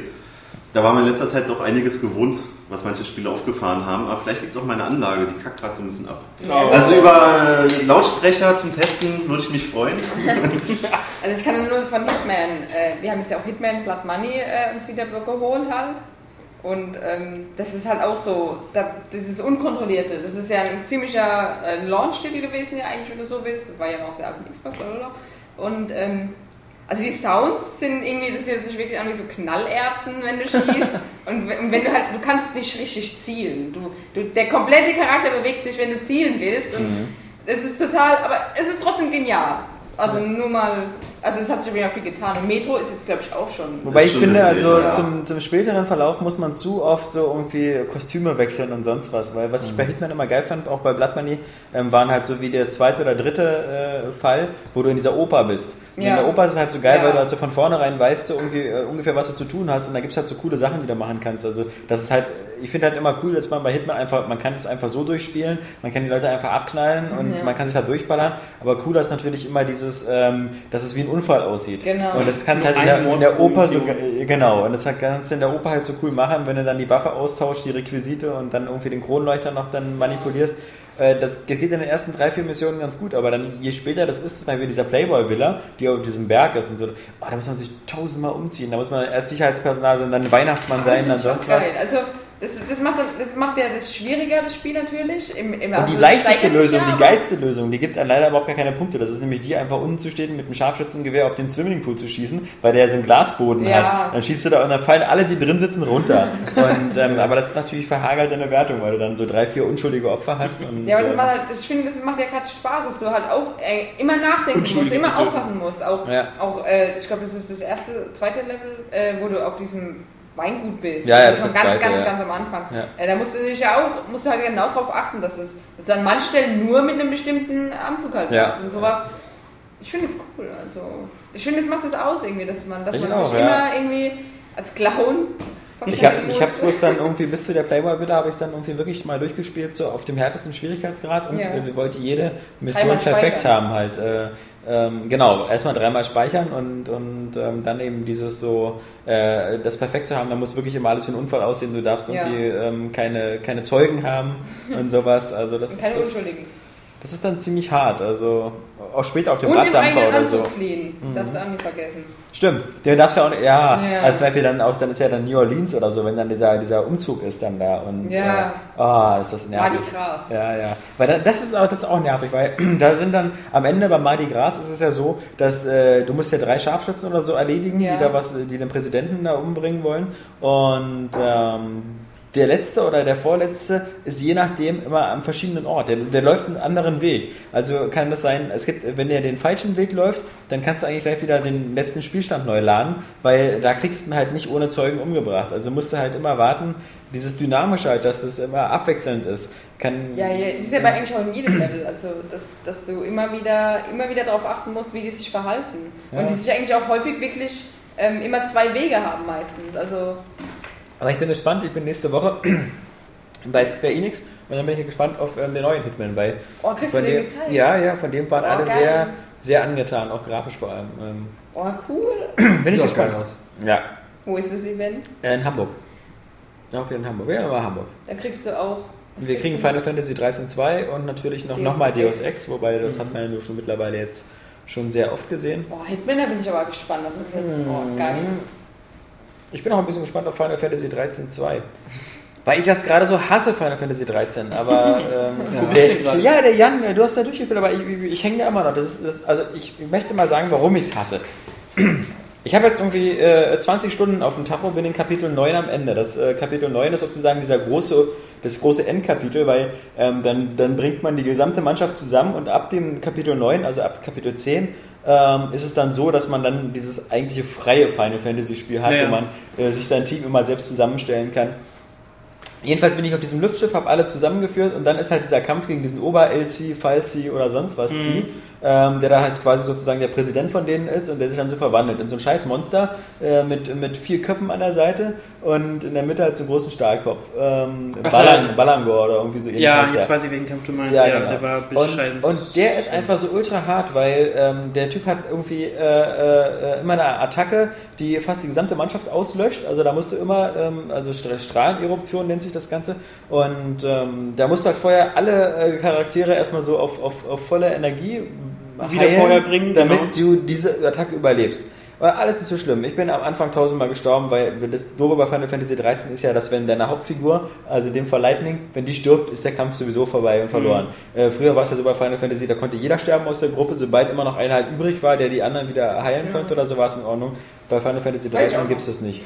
Genau. Dann eben, wie gesagt, es ist schon so ein ziemlich schwerer Kampf, aber ich würde sagen, Final Fantasy, okay, ist halt ein bisschen schwieriger, man muss halt da ein bisschen mehr Zeit investieren in den Gegner, gar kein Problem, ich mag das Spiel trotzdem, liebe dich, super. Aber, und jetzt kommt das, was mich irre macht und was ich wirklich hasse ist, du hast eine Taktik rausgefunden, wie du diesen Gegner besiegst. Klar, es dauert ein bisschen. Es ist ein bisschen aufwendig, weil ich ihn nicht schnell genug in den Schockzustand bekomme, was man auch immer braucht, weil dann ist der Schadensmultiplikator höher. Aber ich will jetzt nicht dieses ganze System erklären. Aber was passiert ist Folgendes. Du kämpfst und kämpfst und kämpfst und du kriegst deinen Lebensbalken langsam immer weiter runter. Und was macht dieses Scheißspiel dann plötzlich? Es fängt an und sagt Todesurteil. Und das heißt, dass über deiner Figur ein Countdown abläuft, irgendwie 2 Minuten oder so, 120 Sekunden und wenn der zu Ende ist, hast du den Kampf verloren. Das heißt also vom Spiel ist es sowas sozusagen nach dem Motto so, lass dir mal hier nicht ewig Zeit für den Kampf, aber das ist so, weißt du, kann ja sein, dass ich nicht die richtige, perfekte Attacke in Kombination drauf habe. Vielleicht bin ich halt ein bisschen doof, aber Spiel, gib mir doch einfach die Zeit, ja, also ist doch egal, und wenn ich dafür 10 Stunden brauche, aber gib mir doch die Chance, aber nein, du hast alles geschafft, du hast alle am Leben erhalten, du bist auf einem guten Weg und dann läuft irgendwie, bevor der irgendwie so seine Lebensenergie weg hat, läuft dieser Todesurteil ab, ja, also ich... Also ich kann mich daran erinnern, das letzte RPG, was ich gespielt habe, war Lost Odyssey. Ja. Und da gibt es eine Mission, da wird eine Stadt an der Küste angegriffen von 4 riesigen Drachen. Und du musst so mit einem Boot zu denen immer hinfahren und die besiegen, bevor sie die Küste erreichen. Und da ist jetzt zwar kein Zeitlimit vorgegeben, aber du siehst dann halt immer, wie sie immer näher kommen. Und solange du aber mit denen einkämpfst, bewegen sich die anderen aber auch weiter. Und du musst sie halt so schnell wie möglich besiegen. Und die Stelle, ich habe das so gefressen und das war auch so schwer. Die hatten und das finde ich halt ziemlich scheiße immer, weil das ist, finde ich, also für meinen Geschmack ein Armutszeugnis, wenn der Gegner so eine krasse Attacke hat, dass du einfach dich wieder immer hochheilen musst die ganze Zeit. Ja, ja. Weil er muss im Grunde, weil dann kommt mir das Spiel völlig sinnfrei vor. Ne? Ja, weil er muss so zweimal diese Attacke machen, wenn er will. Und dann ist es für mich gelaufen. Das ist überhaupt nicht, das ist nicht ausbalanciert, in keinster Weise. Nee, also das Problem, was ich eher habe, ist dieses, dass... also auch bei Final Fantasy, später bei diesen Missionskämpfen, war halt ein Gegner, wir hätten diesen Kampf unendlich lang spielen können, weil er macht viel Schaden, ja. Ich habe aber die richtige oder halt eine passende Kombination, um mich selbst wieder hochzuheilen, dann macht er aber wieder Schaden, sprich er macht Schaden in die Heimstrecken, ja, das könnte unendlich so weiterlaufen. Das ist total behindert, also ja. Das finde ich, das ist dämlich. Bei Alex seinem Kampf, ich habe da 2 Nachmittage komplett dran gesessen, ich bin fast ausgeflippt. Ja, aber das Schöne ist, es geht nachher bei den Missionen noch so weiter, da hast du dann teilweise Gegner, du kannst ja selbst dieses Todesurteil sprechen. Okay, ja.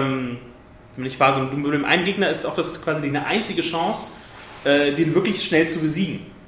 Weil wir das halt selbst auf ihn, das funktioniert nur halt auch per Random, also das klappt nicht immer. Ich verstehe einfach nicht, welchen Sinn diese Funktion hat, weil es ist ja schön, dass man sagt, man macht nur so ein, aber das ist nur so ein Arschtritt-Feature, was mich als Spieler wirklich nur in den Arsch tritt, weil es ist doch, Leute, lasst mir doch einfach die Zeit, ja, ist doch nicht so schlimm, ja, aber warum muss ich denn jetzt noch plötzlich in der Zeit, also Zeitdruck ist immer doof.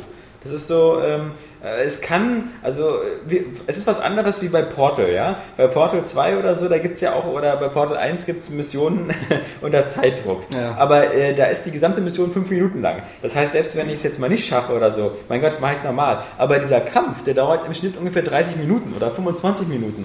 Und man kämpft 25 Minuten und am Ende bekommt man dann so, ey, du hast noch 2 Minuten.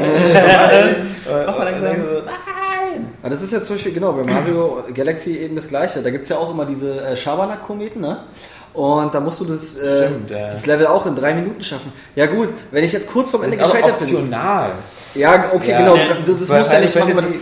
Aber selbst 3 oder 5 Minuten, das kann man in Kauf nehmen. Deswegen setzt man sich da auch hin und kommt am Ende wahrscheinlich trotzdem auf 25 Minuten. Ja, ja. Immer ein Häppchen, aber so funktioniert das. Bei StarCraft hast du das aber auch ein Level, wo dieser Planet so viele Ressourcen hat und diese Feuerwand halt immer wieder ist. Aber das ist noch fair. Spannend. Es ist fair. Du kannst auch speichern zwischendurch. Also ja, aber wenn du dann an der falschen Stelle speicherst. Mehrere Speicherpunkte. Das ist... Und da hast du es auch so einfach, dass du einfach nur 2 Bodeneinheiten und Lufteinheiten einfach nur pumpst, ohne dass du großartig was machst. Du musst nicht ins Detail gehen, verstehe ich nicht. Ach, egal. Ja. Und dann halt einfach so die Missionsziele macht, ohne da jetzt irgendwie... Ich habe noch diese Artefakte noch einsammeln können sogar noch. Ja. Da war diese, die Goliaths, die schweben, die sich ins Flug verwandeln können und fliegen können, oder wie hießen die nochmal? Oder die Davids? Ja. Nein. Das ist nicht gespielt. Du kriegst dich ja nicht mal zum Laufen. Ja. Ihr habt es überhaupt nicht gecheckt gerade, oder? Doch, okay. Aber ich fand es nicht... Ja, doch, total witzig. Ja. Schweine. Nee, aber die Mission erinnert mich auch noch. Ich glaube, es gibt auch Multiplayer-Maps, die dieses Feature haben, aber ich glaube, also später kamen die dazu. Also 1, 2, wo die Karte immer kleiner wurde. Ich bin ja so ein Battlenet-Feigling, muss ich ja sagen, weil ich immer nur auf die Fresse kriege in den Online-Matches. Ja, ich bei Aikido. Ja. Wir können es ja heute mal wieder probieren oder so. Aber das ist wie bei Bomberman. Bomberman hat damit ja angefangen. Und nach 2 Minuten wurde das Spielfeld immer kleiner. Dieses Aber das ist im Multiplayer wieder geil. Ja, das ist geil, klar. Genau. Das hat ja aber auch... Ich finde, das ist aber wieder einfach sinnvoll eingesetzt, weil so ein Multiplayer, okay, das soll ja kurzweilig sein und irgendwann muss es mal zu Ende gehen. Das ist, und da finde ich, man kann es ja auch einstellen, glaube ich, oder? Ja. Man kann auch sagen, wann es dann losgeht. Und das war zum Beispiel auch so geil beim N64 Bomberman, wo du auf dieser Pyramide bist und ich glaube, da steigt dann Wasser oder sowas. Aber was war denn? Ich weiß nicht mehr. Und dann kannst du nur noch auf diesem begrenzten Feld spielen. Das wird auch immer geiler und immer enger und dann musst du... Ja, dann musst du zeigen, was du drauf hast. Das Ganze war doch hier Worms Armageddon, das glaube ich eingeführt, dieses Sudden Death Feature. Oder dann auch halt die Worms macht den Multiplayer. Worms ist so Multiplayer so geil. Absolut. Aber ich habe eigentlich nur Armageddon Multiplayer gemacht. Ja. So das war den ganzen Abend nur mit der Bomberman-Demo beschäftigt. Zusammen. Weil du konntest eigentlich alles machen, was du auch in der Vorlesung machen konntest. Ja, genau. Das ist voll geil. Da war ich auch. Da war ich mit ein paar Kumpels unterwegs, der eine hatte eine Xbox mit, da haben wir so Urlaub gemacht, also so einen Kumpelurlaub irgendwie. Und der hatte auch nur die Demo-Version. Und die haben wir aber bis zum Ende ausgereizt. Reicht doch völlig. Konntest du sogar, glaube ich, auch noch Sachen freischalten, obwohl so die Demo-Version war. Ja, irgendwie, genau. Also so Klamotten für deine Bomber, das war voll geil, Mann. Das ist doch richtig. Ich meine, da gibt's ja auch schon, haben sie auch schon tausendmal... Und Castle Crashers. An Silvester... Castle Crashers ist eines der besten Spiele auf dem Marktplatz. An Silvester 2000... Vielleicht sollten wir ein Airway Games Bomberman-Turnier machen, aber es gibt ja bei Xbox Live gibt es ja nur dieses eine Bomberman, oder? Ja, das ist ja, ich glaube, es ist ja, weil ist es da nicht plötzlich ein neues erschienen? Ja, das ist nämlich der Punkt. Und das war so ein Add-on dafür, oder? Nee, es war ein komplett neues, weil ich habe halt fürs normale Bomberman die Add-ons und dann kam neues. Okay, müssen wir mal rauskriegen. Und so. Aber es ist cool, dass du das mit dem Silvester gesagt hast, weil da habe ich nämlich mit meinem Kumpels Halo gespielt.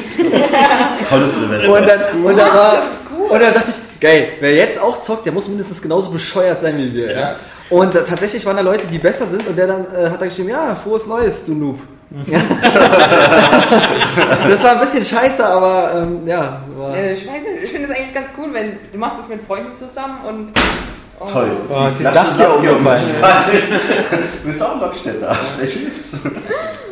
Die Saskia-Quelle. Ja, ich meine, Silvester verbringt man ja eigentlich am liebsten mit den Freunden oder der Familie. Und wenn man mit denen dann zusammen einfach halt zockt, ist doch auch cool. Und dann geht man halt, wenn 12 Uhr ist, geht man halt raus und schießt Knaller, ist doch okay. Schießt Knaller, das hast du mal falsch gemacht zu Silvester. Hey, los, diese Knaller schießen. Und jetzt die Raketen anfassen.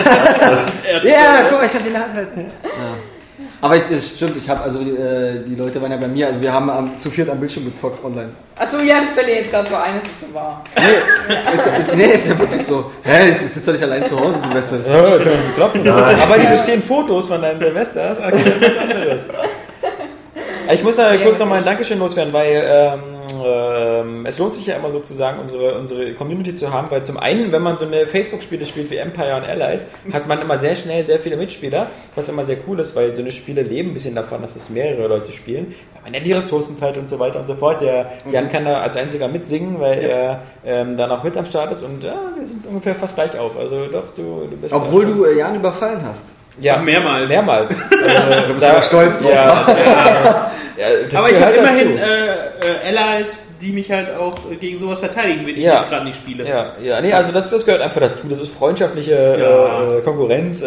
Ich werde auch oft selber überfallen von Leuten, die vorher mir helfen. Weißt du, man kann ja auch erstmal helfen und was abbauen und danach überfallen werden. Also hilft man jemand anderem Ressourcen aufzubauen, um sie dann hinterher zu stehlen. Ja, das ist so. Das ist im wahren Leben. Der Hitler-Stadion-Pakt. Eve Online für Facebook. Aber trotzdem habe ich ja letztes Mal gesagt, dass ich dann neue Nevi habe und die Punkte und sowas. Und dann hat mir der Pascal Kretschmer, einer unserer Leser, auch bekannt unter den Usern aus Klaudanos, hat mir ganz viele Wii-Punkte geschickt. Und zwar, weil seine Eltern oder so, die haben auch eine Wii und ein paar Spiele gekauft, aber die haben nie diese Points-Card eingelöst. Also hat er diese Mühe sich gemacht und diese ganzen Codes abgetippt und mir eine Liste mit ungefähr 10 Codes geschickt. Und jetzt bin ich also schon sehr nah an den Super Nintendo Controller.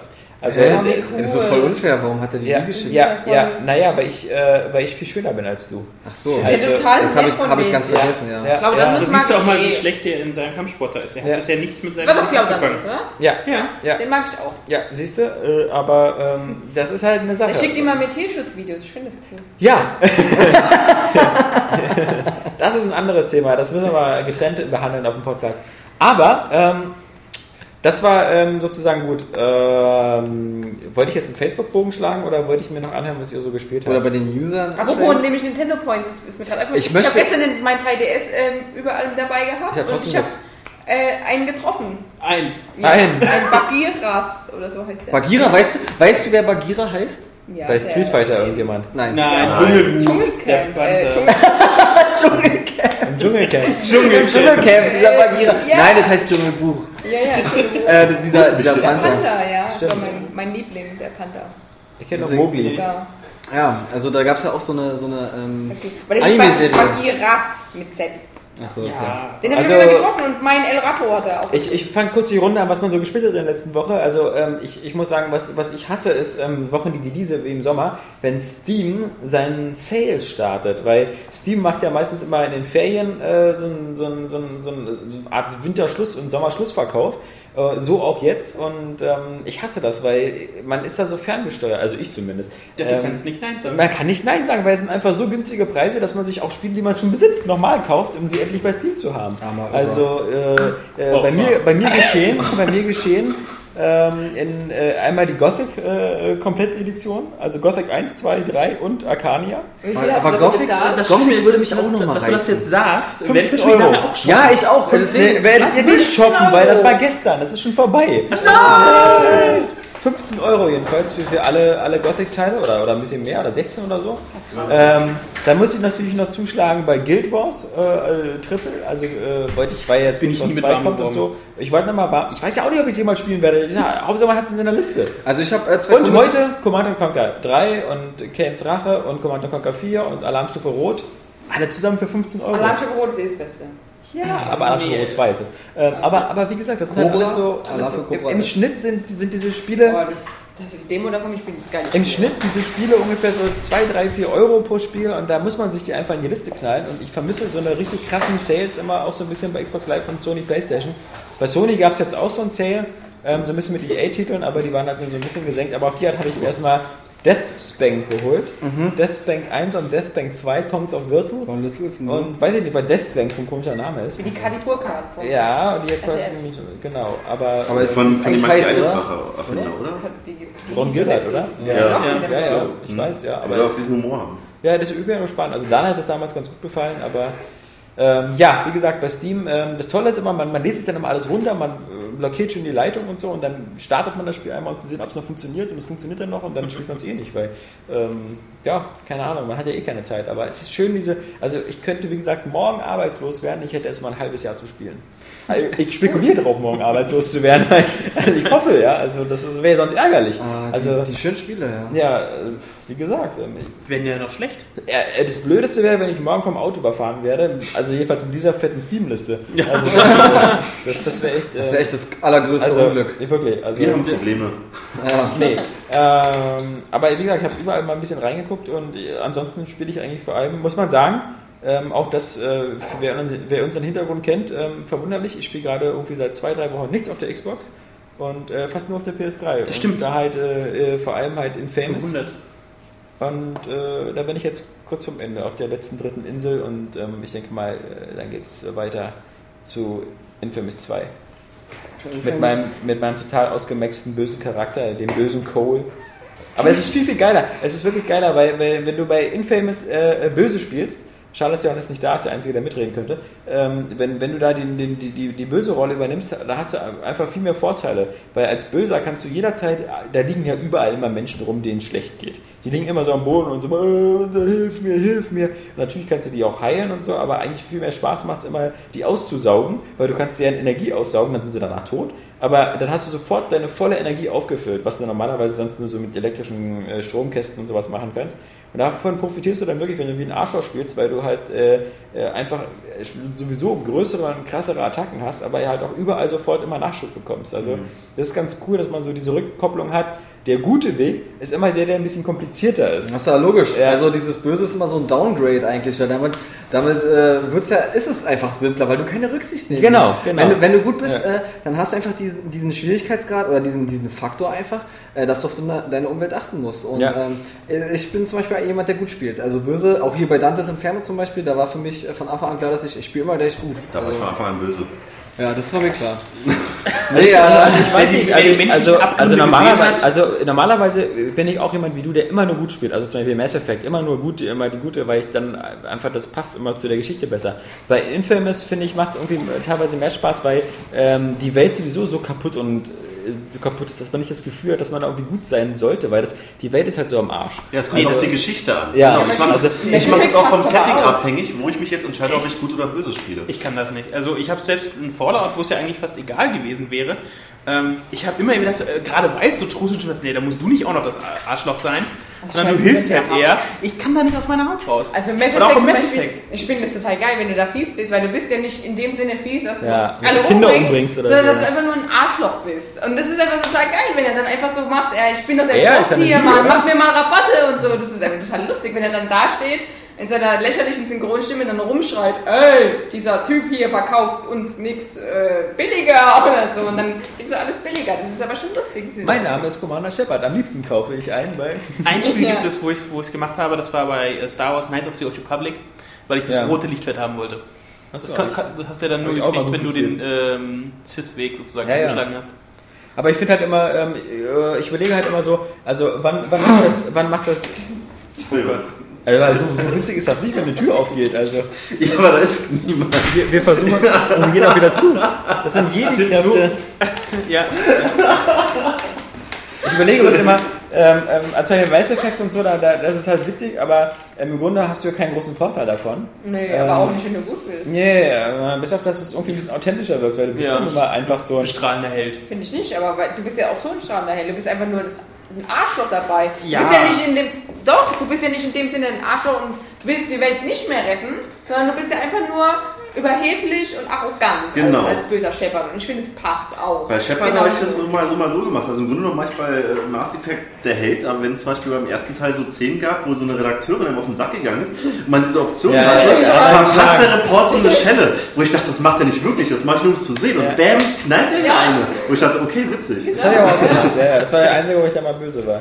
Aber die meisten Spiele machen das halt immer komisch, weil auch bei Infamous oder so, du bist zwar so der Bösewicht, der keine Rücksicht nimmt, aber da kommen ja Leute an und so, hey, die da hinten, da fährt so ein Terrorbus durch die Gegend, der bringt alle Leute und macht den mal kaputt. Und dann muss man das halt trotzdem machen, also diese Nebenmissionen. Oder irgendwie so, da kommt Ärzte an und so, unsere medizinischen Vorräte sind über die ganze Stadt verteilt, sammel die mal ein. Weil das sind so, im Grunde bist du dann doch wieder so, du bist doch der oberböse Fuck-Me-Typ, aber im Grunde machst du dann wieder diese ganzen Besorgungsaufträge so für alte Omas, die Einkaufslisten abhaken oder so.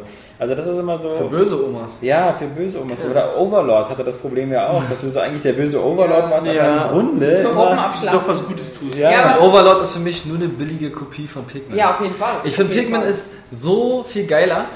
Viel durchdachter. Ja, also irgendwie... Lohnt sich das jetzt, diese Pikmin das zu holen, diese New hat das mal einer für Wii geholt? Ja, meine Schwester hatte das und hat gesagt, es ist aber halt wirklich genau das Gleiche, dass man halt bloß mit der Remote steuert. Das ist auch nicht überarbeitet oder so mit Grafik. Genau. Also das ist, die Steuerung ist dann der einzige Unterschied und ich glaube, darauf kann man... Aber wenn dann gut, wenn du es für den Gamecube nicht hattest, dann würde ich es mir holen. Ich habe übrigens vor kurzem bei meinem Edeka, in meinem Bernauer Außengebiet, habe ich gesehen, der hatte im Wii-Regal noch eine Metroid Prime Collection. Und die ist, glaube ich, recht selten geworden. Also, weil die hat ja Nintendo nur eine bestimmte Stückauflage in den Markt gebracht und dann nie wieder nachproduziert. Also diese, wo beide Teile drin sind. Also ich kann... Genau wie bei Bully für die Xbox. Ja, aber das gab's doch recht häufig, oder? Ja, das ist aber total, mittlerweile findest du das ja auch nicht. Habe ich übrigens auch bei Steam gekauft für 2,99 oder so. Das ist so. Aber bei Metroid kann ich... Überlegst du, ob es dir holt oder was? Na, ich überlege nur, weil ich ob das Ding selten ist. Ich muss aber bei eBay gucken oder so. Also mir geht es nur um den Wert, mir geht es gar nicht ums Spiel, oder? Ja, mir geht es nur darum, dass das Spiel, also dass das halt so eine geringe Auflage hat. Und nie nachproduziert worden ist. Also ich kann dir auf jeden Fall auch Metroid Prime, also den allerersten Teil auch empfehlen. Das ist für mich auch eines der besten Spiele. Ich habe das ja alle schon mal gespielt. Also mir so. Darum, ich hatte auch diese Collection mal, bis dann habe ich sie wieder verkauft und dann habe ich gedacht, so, was. Aber es ist halt zum Beispiel so, wer eine Investition sucht, sowas wie dieses Child of Eden, soll ja auch eine sehr, sehr geringe Auflage haben für Xbox in Deutschland und in allen anderen Märkten. Ist genauso wie, was gibt's denn noch so? Also Zelda, Twilight Princess für GameCube. Habe ich. Ja, aber Behalts. Also, haben wir nicht vor kurzem nochmal geguckt, was so mit Preis gestiegen ist? Die WoW Collectors Edition hatten wir im letzten Podcast schon. Genau, und wir hatten natürlich dieses New Super Mario, also diese Super Mario 25 Jahre Collection. Die rote. So, das ist ja auch mittlerweile 80 Euro. Ich hatte ja noch dieses Tales of Vesperia, was halt echt unterschiedlich ist. Immer 50, 60 Euro. 50, 60 Euro gebraucht, zumindest online meistens. Wenigstens Händler, die es anscheinend nicht wissen, wie viel das wert ist, kann man manchmal noch ein Schnäppchen machen, aber gut, gibt es jetzt ja als Download-Titel, deswegen dürfte der Preis eventuell etwas gefallen sein. Das war auch noch so ein Spiel, ansonsten... Ja, aber ich habe die ganzen alten Sachen noch, also ich stehe da auch drauf. Beim Gamecube, die ganzen Spiele, die ich geil finde, die habe ich auch alle noch. Da müssen wir auch ausleihen, weil die kann ich jetzt... Ich bereue es jedes Mal, wenn ich ein Spiel verkauft habe. Ja, ich auch. Letztens, als ich jetzt wieder bei GameStop... bei Homefront ist es mir egal, aber dass ich Ace Combat 6 eingetauscht habe, weil danach, 2-3 Tage danach, als ich das gemacht hatte, kam ja dieser geile Trailer zu Assault Horizon, diese erste Mission, Und ich fand es wieder voll geil. Ich wollte eigentlich, hätte wieder XCOM mitspielen. Und dachte, scheiße, das ist gerade umgetauscht. Ja, also und deswegen lohnt sich das immer, diese Sachen bei dem Steam-Sales zu kaufen, weil ich weiß, das habe ich jetzt für ewig. Na? Solange ich lebe, also das ist ja nicht ewig, aber für die nächsten 10 Jahre habe ich das Ganze. Also, ja. Nee, deswegen, also ich verkaufe auch nichts mehr, wo ich genau weiß, das ist meine Spielesystem. Also bei Black Ops war mir scheißegal. Das ist... Mhm. Modern Warfare 2 zum Beispiel, aber haben wir auch immer noch. Also ja. Das ist auch ein Spiel, das nicht verkauft wird. Weil das sind, ja, also man muss, zum Beispiel, ich habe einfach nur damals Super Mario Galaxy 1, also den ersten Teil, Star Fox Adventures und Zelda, Wind Waker und Twilight Princess, das habe ich alles verkauft, weil ich Geldnot hatte. Das würde ich nie wieder tun. Egal, ob ich nur noch Sand esse. Ich habe das naheliegend zu tun, um deinen Körper zu verkaufen, ja? Aber nein, Geld? Nein! Ja. Also so ein Spiel mehr. Ja, klar, aber... Hat auch ein Loch. Ja. Ja. Oh, danke, Oskar. Oh, der Atmo-Crusher. Ich wollte übrigens noch so Infamous sagen. Und zwar, ich habe voll Bock halt irgendwie auf dieses Spiel, weil Prototype fand ich total geil. Und den ersten Teil, den fand ich aber ehrlich gesagt nicht so gut. Und dann habe ich auf der geschenkten Heft-DVD mir so eine Review angeguckt von denen, die gemacht haben, von denen. Ja, nee, und... du meinst jetzt GamePro? Ja, GamePro. Ja. Ich fand irgendwie, dass... Kannst du ruhig sagen, das Heft gibt es eh nicht mehr lange. Also. Wenn ich jetzt zurückdenke an Prototype, du hast diese geilen Moves gehabt und hattest irgendwie immer das Gefühl, du machst irgendwas kaputt. Mhm. Finde ich das so bei Infamous so, das ist so seicht, so, das schwebt irgendwie so. Du machst zwar Sachen, aber du hast nicht wirklich das Gefühl, dass da was passiert. Oh, na ja, und die haben auch angekreidet, dass es gar keine Sounds in der kompletten Stadt gibt bei Infamous 2. Mhm. Also das ist Vogelgezwitscher, obwohl da unten Autos fahren und so. Ja, das ist atmosphärisch. Manchmal ein bisschen komisch. Und wie gesagt, der erste Teil ist halt auch ein bisschen, ist halt immer ein bisschen schwierig, weil der halt so sehr, sehr eintönig aussieht von der Grafik. Und du hast halt eine Insel, die besteht aus 3 Teilen. Und die sollen zwar unterschiedlich sein, aber im Grunde gibt es auf jeder Insel denselben Park, dieselben Häuser. Das ist halt nicht so wie bei, also Crackdown 1 zum Beispiel hat das ziemlich gut gemacht. Da war es ja auch genauso. Waren ja auch irgendwie 3 Inselteile oder so. Und es gab halt so eine Art Chinatown, was mehr so mit japanisch aussah, und das war halt viel, viel deutlicher voneinander zu unterscheiden. Und auch spielerisch war das halt, also das letzte Gebiet bei Crackdown 1 war ja irgendwelche riesen Hochhäuser. Ja, Crackdown war ja so, wenn du so willst, so der Vorgänger von einem Prototype, von einem Infamous. Ja. Das war das erste Mal, wo du sowas warst, so ein mächtiger Typ. Und auch schade, dass es so kaputt gegangen ist, weil Crackdown 2 ja dann irgendwie so sehr viele blöde Spielelemente eingeführt hatte. Ja. Weil im Grunde war Crackdown eigentlich so, gerade der erste Teil, super, auch was Koop angeht und das Aufleveln eines Charakters in dieser Welt. Hat ja super Spaß gemacht. Auf jeden Fall. Ich würde sagen, wir gehen mal ein bisschen zu Facebook, weil wir ja angekündigt haben, dass wir den Podcast machen. Und die Leute, die auch die Möglichkeit hatten, quasi interaktiv mit dabei zu sein. Was haben wir denn hier so? Wir haben unseren... Kannst du mir das mal kurz erklären? Ich habe das gar nicht mitbekommen. Nee, also bei Facebook haben wir einfach nur angekündigt, dass wir den Podcast aufnehmen und die Möglichkeit geben, dass wenn Leute was auf ihrem Herzen haben oder so, dass sie es sagen können. Mach dich ruhig lang, Alex. Das stört mich nicht, wenn du mich berührst. Ja, nee, ich weiß, aber mich stört es. Also irgendwie... Für dich wäre das doch eine Aufwertung. Genau, irgendwie vom Körperteil davon werden abzufaulen, die mit dir Kontakt hat.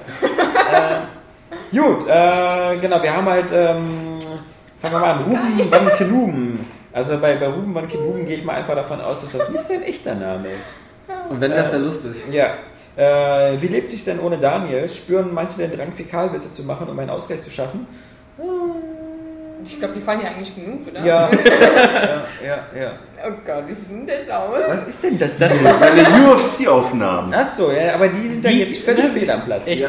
Also, nicht, später gegen Kommentare. User-Service. Genau. Also wie gesagt, bis jetzt geht es ganz gut ohne Daniel und wir verfolgen ja mal seine Golem-Videos. Ja, genau. Viel witziger, die sehr schön sind. Ja, viel witziger finden wir, dass die Golem-Videos von Daniel halt immer so harmlos sind. Ja. Wir würden zu gern die Outtakes haben. Dann Mike Urban sagt uns, so gut Daniels Witze auch waren, der 102. Cast war einer der lustigsten. Ich mache mir keine Sorgen. Sehr schön, hoffentlich ist der 103. auch ein bisschen witzig, weil Johannes ist nicht dabei.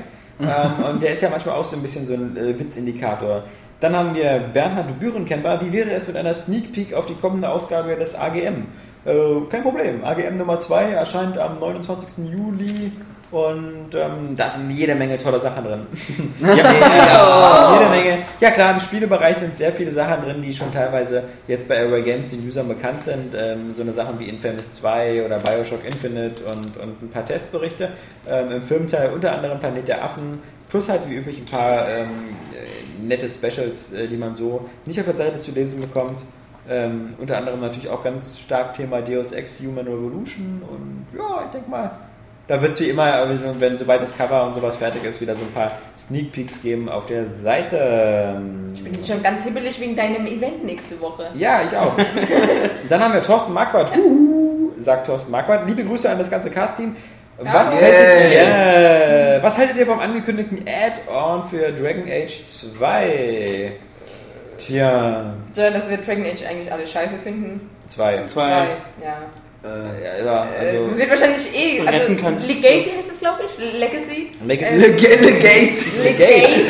Ja. Wir sind nur noch gay. Ja, Legacy. Das sieht aber wahrscheinlich genauso an wie dieses coole Strandlevel in Dragon Age 2. Oder wie die böse Stadt im Dunkeln. Oder die Frage ist das, du weißt es bestimmt besser, aber ich habe mich jetzt damit überhaupt gar nicht beschäftigt. Kann man mit seiner Figur aus dem Hauptspiel das spielen? Oder ist es so wie bei Dragon Age Origins, wie bei dem Add-on Awakening, wo man eine ganz andere Seitenwechsel quasi. So, ich habe mich damit jetzt auch nicht so beschäftigt. Aber ich vermute mal, es ist mit einem eigenen Charakter, also nicht ein neuer. Kein neuer, sondern der, den man kennt. Okay. Finde ich zumindest immer sympathischer, aber ich glaube, man merkt schon, dass hier irgendwie der Dragon Age 2 Fanclub sehr übersichtlich geworden ist. Mhm. Dann haben wir Pascal Hennefahrt. Sagt mal was über F1 2011. Freue mich schon über die, wenn sie dabei ist, negativen Sprüche von Saskia über Rennspiele. Wenn sie nichts Negatives sagt, dann soll sie mal Kackpappe sagen. Kein Plan warum. Ja. Kackpappe. Ja, aber wieso negative Sprüche? Weil die Formel 1 F1 2011, also wenn das ist was für... Ja, leider gerade... Ich bin selbst nicht in der Code. Es kamen jetzt aber gerade die ersten Infos. Ich dachte, das machst du. Ist das nicht 2012 jetzt schon? Nein, es kommt jetzt hier September, Oktober, kommt F1 2011. Ah, okay. Da ist es nicht mit einem Jahr vor. Ich dachte, wie bei EA und FIFA und so, das ist immer schon, dass wir jetzt FIFA 014 spielen. Nee, das nicht. Weiß nicht, also ich bin leider auch privat nicht so der Formel 1-Fan. Ich auch nicht. Trotzdem, vielleicht auch vor allem wegen den Regeln, die es immer dann halt... Jedes Jahr ändert und hier und da. Ich finde die Autos so öde. Ja, diese hochfrequenten immer. Ich habe aber wegen der Ex-Freundin immer Formel 1. Wir wiederholen uns immer alle. Ja. Ist denn eine Ex-Freundin hat Formel 1 geguckt? Ja, da habe ich manchmal mitgeguckt, ja. Und die KI willst du sehen. Ja. Nee. Richtige Entscheidung. Formel 1 ist irgendwie doof. Ich weiß nicht, es gibt so viele geile Rennspiele. Da freue ich mich lieber auf den auf den Grid. Grid 3 oder so, oder irgendwas mit DTM. Ja, das nächste Grid ist ja in der Entwicklung. Ja, ich weiß, klar. Da hat der Codemasters kein Geheimnis draus gemacht. Alex, aber die machen noch was Neues, wo sie noch nicht gesagt haben, was das wird. Sie suchen über ihre Facebook-Seite da. Nee, New Racing IP. Ja. Hatten sie halt auf Facebook gepostet. Neue Racing Franchise. Ja, was komplett Neues. Also auch keine Wiederbelebung von Toka oder sowas, sondern was komplett Neues. Ja, fantastisch. Marc Lübke ist der Nächste, der sagt, was sagt... Jo, liebe Grüße, Marc. Ja. Mit dem habe ich zusammen Zelda abgefeiert. Der hat auf jeden Fall guten Geschmack. Ja, gut. Was sagt ihr zu Burnout Crash? Seid ihr auch so enttäuscht wie ich? Ja. Das heißt enttäuscht, das wäre ja fast noch zu... Bis auf Saskia sind alle enttäuscht. Nein, es ist ja eigentlich nur so ein Arcade-Titel und deswegen ja. Aber wir haben ja schon gesagt, dass... Burnout drauf und dann... Arcade-Titel können noch mehr sein. Ja, von Dust. Also ich meine, ja, von Dust, genau, aber zum Beispiel, nimm sowas wie Sega Rally Arcade.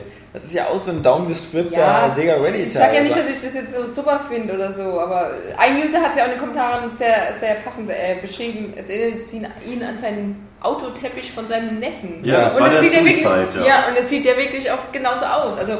Es ist jetzt nicht so, dass ich sage, ich denke nur, für einen Arcade-Titel kommen, wenn er 400 Punkte kostet, warum nicht? Das glaube ich aber nicht, dass nichts mehr glaube ich auch nicht, aber ich sage ja nur einfach, also so ein Wayne-Spiel irgendwie, das geht an einem vorbei und dann vergisst man es wieder. Warten wir einfach mal, bis die Demo... Meine Demo, genau. Die Demo. Ob das halt, vielleicht ist es ja von der Steuerung her so die ersten beiden GTA-Teile. Ja. Aber... Also ich fand den Modus bei den alten Burnout-Spielen immer eine nette Abwechslung, aber ich hätte jetzt nie ein Spiel gehabt, wo ich nur diesen Modus spiele. Nee, absolut nicht. Da war eine schöne Dreingabe. Genau. Und es war halt manchmal aber witzig, halt diese Kettenreaktion, wenn du dann halt irgendwie nach diesem After. Nee, aber ich denke, dass du halt irgendwie nach so einer Explosion noch ausgelöst hast danach. Ja, du hast immer noch so gehofft, wenn der Überschlag kam, treffe ich diesen beschissenen Benziner. After-Touch oder so hieß das, oder? Ja, irgendwie sowas. Treffe ich noch diesen LKW da und... Also ich finde, und so. Ja, das war... Ich finde das jetzt eigentlich... Aber bei dem könnte es vielleicht eigentlich doch ganz cool sein, wenn du dir überlegst, wenn du das mit Freunden spielst, sondern wie so bei Trials, dass sich dann jeder versucht, immer irgendwie gegenseitig... Ja, aber das ist der beste Punkt, den du gerade genannt hast. Also ich meine, ich hole mir Trials. Also, das sieht schon 1000 Mal besser aus. Wie ihr das alle abfeiert. Ich habe ja Trials noch nie gespielt, aber. Was? Aber ihr schwärmt ja alle so davon. Es war sogar vor kurzem erst wieder im Sale für 560 Punkte. Es macht so süchtig. Ist egal, kaufst für 1200. Ist egal, es ist auf alle Fälle wert. Bist du Microsoft-Werbemensch? Nee, ansonsten holst du aus England, gibt es mit, glaube ich, mit Limbo. Trials im Dreierpaket für auch knapp 12 Pfund oder so. Gibt's hier auch einen Laden zu kaufen? Oder 10 Pfund. Nee, Limbo habe ich auch nicht gezockt. Ja. Oh. Lara Croft eine geile besten Arcade Games. Ja. Auch nicht. Opfer. Ja. Tja, Oscar. Es gibt Perlen auf dem Arcade-Markt. Ist ja gut, ganz ruhig, ey. Im Castle Crashers hast du aber gespielt, oder? Nein. Nee, ich halte halt diese Arcade. Das habe ich mir aber vorgenommen, weil das wollte ich eigentlich mit meinen Jungs zu Silvester spielen, aber es ist dann doch Halo geworden. Das habe ich zu Silvester. Das haben wir nämlich, da war das nämlich gerade im Angebot. Da haben wir uns runtergeladen und direkt dann. Ich glaube, deswegen, genau. Am Abend. Ja, aber dann doch lieber mit dem Master Chief ordentlich. Ja, aber Castle Crashers kann man an einem Abend nicht komplett erleben. Weil man lebt ja auch noch davon von den ganzen Pets und die Waffen und das Aufleveln. Das stimmt, ja. So wie ein MMO für einen Arcade-Marktplatz. Ja. Jetzt sag ich noch weiter, Alex. Ja, natürlich. Ich warte ja nur, bis hier dieses Gebrabbel zu Ende ist. Denn es geht weiter um Jan Smets. Was hat der gespielt? Dieser Oscar. Ich finde Jan voll toll. Nee, Jan Twerdig schreibt, ja, dann kann ich euch nachher auf der Fahrt nach Heidelberg hören. Ich grüße euch alle mal. Nach Heidelberg? Ja. Kommt näher? Ja, auf alle Fälle fährt er nach Heidelberg. Vielleicht, man weiß ja nicht. Hoffst du, dass du mitkommst, oder? Ja. Ja, Heidelberg ist ein beschissenes Stadt. Einzelmeinung. Heidelberg ist schön, aber Heidelberg ist langweilig. Oh. Ist das nicht so Universitätsstadt oder Statement. Ja, diese richtig. Ja. Na, jedenfalls, Ed Alexander, damit bin ich wohl gemeint. Mein versprochenes Metal Gear Shirt ist bis heute noch nicht angekommen. Wurde es denn jemals abgeschrieben? Ja, ich gehe mal davon aus, ich weiß gar nicht mehr, was das war. Also, aber schön, dass er sich noch daran erinnert. Das muss ja vor irgendwie 500 Jahren gewesen sein. Und ein traumatisches Erlebnis. Wir haben jetzt noch ganz hässliche grüne Fable-T-Shirts. Also wenn er das als Entschädigung haben will, müssten wir nochmal drüber sprechen. Und wir haben 20 mal Halo 3. Der nächste ist Nikolas Leixner. Auch Grüße von mir. Eine Frage. Habt ihr Star Wars Battlefront 2 gespielt? Und könnt ihr euch vorstellen, dass irgendwann vielleicht ein drittes rauskommt? Ich hab's gezockt, auch Teil 1. Ich auch. Ich glaube aber nicht. Welches waren das? Battlefront? Das so wie Battlefield im Star Wars. Ja. So wie dieser Mod, dieser Galactic Warfare. Und bei Battlefront 2 konntest du sogar noch mit X-Wing und so rumfliegen. Ja, und dann raussteigen und dann genau zum heiligen Reaktor rüber, so während der Raumschlacht, so Enterkommando-Line. Das ist schon ganz lange her, oder? Ja, hat aber irgendwie viel Spaß gemacht, obwohl es nicht so gut, ich hab's nicht so gut in Erinnerung. Also wie immer habe ich es nicht wirklich im Multiplayer gespielt, sondern immer nur gegen Bots. Aber das, Moment, es gab einen Story-Modus. Man hatte diese Geschichte dieses Klon-Commanders quasi da, irgendwie diese Einheit, die durch alle 6 Teile dann durchgegangen ist. Also es hat schon im Singleplayer auch Spaß gemacht, sowas. Auf jeden Fall, also Multiplayer... Es gab viele coole Star Wars-Spiele, die alle irgendwie, aber doch keinen Nachfolger bekommen haben. X-Wing, TIE Fighter, Bitch Fighter. Mhm. Ja. Aikido-Fighter. Da waren wir beim letzten Mal eigentlich schon Oscar geoutet? Hinsichtlich Star Wars? Ja, stimmt, Oscar, da kann er gar nicht mitreden. Die Macht ist schwach in Oscar. Ja. Wenn du die 9 Episoden gesehen. Die Frage ist, ob man sich vorstellen kann, ob was Neues kommt. Ich glaube nicht, oder? Weil, wenn ich mich nicht irre, war Pandemic der Entwickler von den Spielen. Und ich glaube, die sind ja nur zu. Und ich glaube auch, man muss sagen, die Battlefront-Teile waren, glaube ich, mit die erfolgreichsten Star Wars-Spiele aller Zeiten. Ja, weil sie einfach auf jeder Plattform erschienen sind, meine ich. Ja. Und sie waren halt einfach, sie haben halt genau in dieser riesen PC-Shooter-Ära, sind sie halt auch rausgekommen zum richtigen Zeitpunkt. Waren zwar nicht so over the top wie jetzt manche andere Spiele, aber sie hatten halt dieses recht coole Star Wars-Truppen-Flair, was sich manche ja auf diesem Star Wars Galaxy so erhofft hatten. Wobei heute hatten wir auch eine News, dass es eine Mod gibt für Call of Duty Modern Warfare, also eine Star Wars Mod, aber gestern, das sah auch sehr ähnlich, oder gestern, das erinnerte auch stark an Battlefront, aber ich weiß auch nicht, das Problem ist, dass gerade Battlefront 2 fast jeden geilen Konflikt und jede geile Schlacht schon so abgebildet hat und so langsam gehen dann also die Ideen aus und man kann es ja nicht so richtig weiterentwickeln, weil wenn es keinen Wiedererkennungseffekt gibt, dann, wie oft will man noch so die Schlacht um Yavin oder Hoth, wie oft will man das noch machen? Wie oft will man im Kreis um 80s rumfliegen? Also ein HD-Remake. Also jetzt der Fanboy in mir hätte mal Bock drauf auf einen richtig schönen, auch auf Endor halt, diese Mission in dem dichten Wald, geile Grafik, Lichteffekte. Der Fan in mir hätte viel mehr Lust auf einen X-Wing Alliance. in HD auf Konsole, wo man mit so einem Art Millennium Falcon durch die Gegend fliegen kann. Also, das wäre cool. Ja. Okay, apropos coole Lichteffekte, das muss ich noch einwerfen, so Hitman. Du wirfst hier gar nicht. Doch, weil auch wenn die Texturen und so alles so flach ist und so, die Lichteffekte sind extrem gut. Ja, aber die kommen auch nur so in dem ersten Level zur Geltung, oder? Nein. Wenn man da anfängt auf diesem verlassenen Kirmes, dann hast du so extrem geile Lichteffekte. Ja, aber später auch noch. Ja. Schön auf dem Körper und so, wenn du durch die Bäume scheinst oder so, das ist alles genau.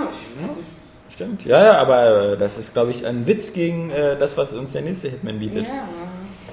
Ruben May fragt, sind Mr. Scheißmeinung 1 und 2 dabei? Leider nein, wie man merkt. Weder 1 noch 2. Also ich gehe mal davon aus, dass er meint, Mr. Scheißmeinung 1 ist Kapi und Mr. Scheißmeinung 2 ist Johannes. Beide nicht, können wir nicht mitlieben. Jetzt kommt Aaron Dressler.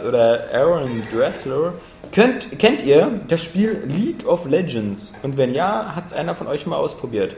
Nur vom Namen her. Wir kennen doch nicht mehr den Namen. Irgendwie der Begriff kommt mir auch bekannt vor, aber... Ich will jetzt hier nicht bei Google eingeben, aber wir sind ja auch ehrlich, wir sagen alle irgendwie, nee. Keine Ahnung. Oliver Wöhling, was denkt ihr über das neue Respawn Entertainment Spiel? Also Respawn sind ja die ehemaligen Infinity Ward Leute. Ach, dieses komische Bild, dieses verschwommene. Was so mal gar nicht aussieht wie nach Vietnam eigentlich. Ja. Oder wo einer gesagt hat, das sieht aus wieder wie Yavin, so wie von Star Wars. So. Und auf den ersten Blick habe ich mich auch gedacht, das sieht aus wie Dinosaurier, wie so ein Langhals-Dinosaurier. Aber nur von allerersten Blick. Und auf den zweiten Blick habe ich gedacht, das wäre Oscar Schwanz, aber dann habe ich gedacht, das war zu kurz. Ja.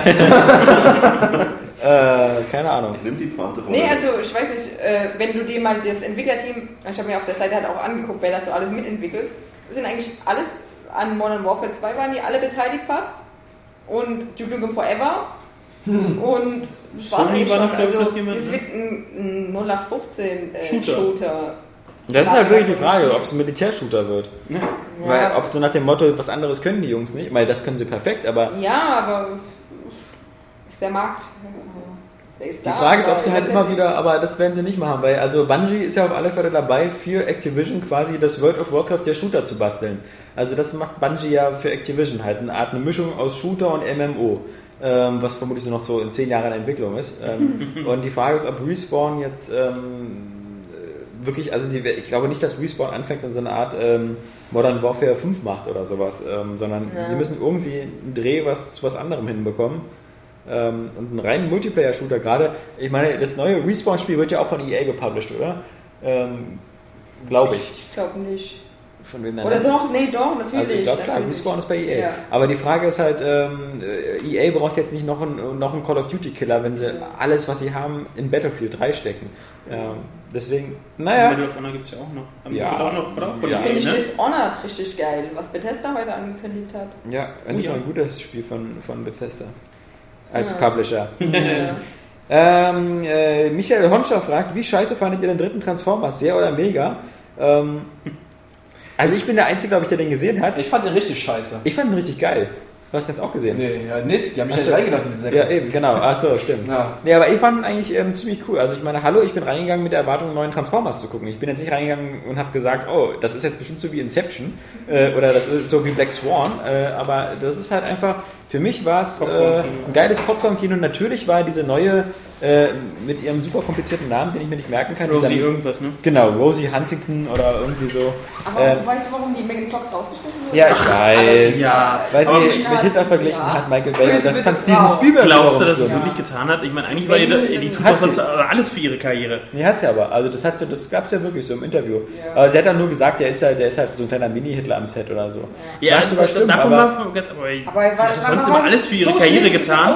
Ich kann die, glaube ich. Halt, also erstmal zwei Sachen. Also erstmal, wie gesagt, auf alle Fälle fehlt sie ein bisschen, weil diese Rosie, ihre Nachfolgerin, die ist halt völlig blass. Also die ist, also ich meine, Megan Fox war ja bei Transformers 1 und 2 auch eher so, dass sie so eine geil aussehende Bitch war, die aber auch ein bisschen mitkämpfen konnte. Also die ist nicht immer nur mitgerannt, sondern gerade, glaube ich, beim ersten Transformers, wo sie mit dem Abschleppwagen fährt und hinten Bumblebee dranhängt, da rast sie ja durch die Gegend mit dem Abschleppwagen. Also sie wirkt halt wie so ein patentes Mädel, was auch ein bisschen was drauf hat. Und geil aussieht. Ah, das ist so eine geile Sau. Ja, das ist ja richtig, Oscar, aber jetzt bitte sehr das die Hose an.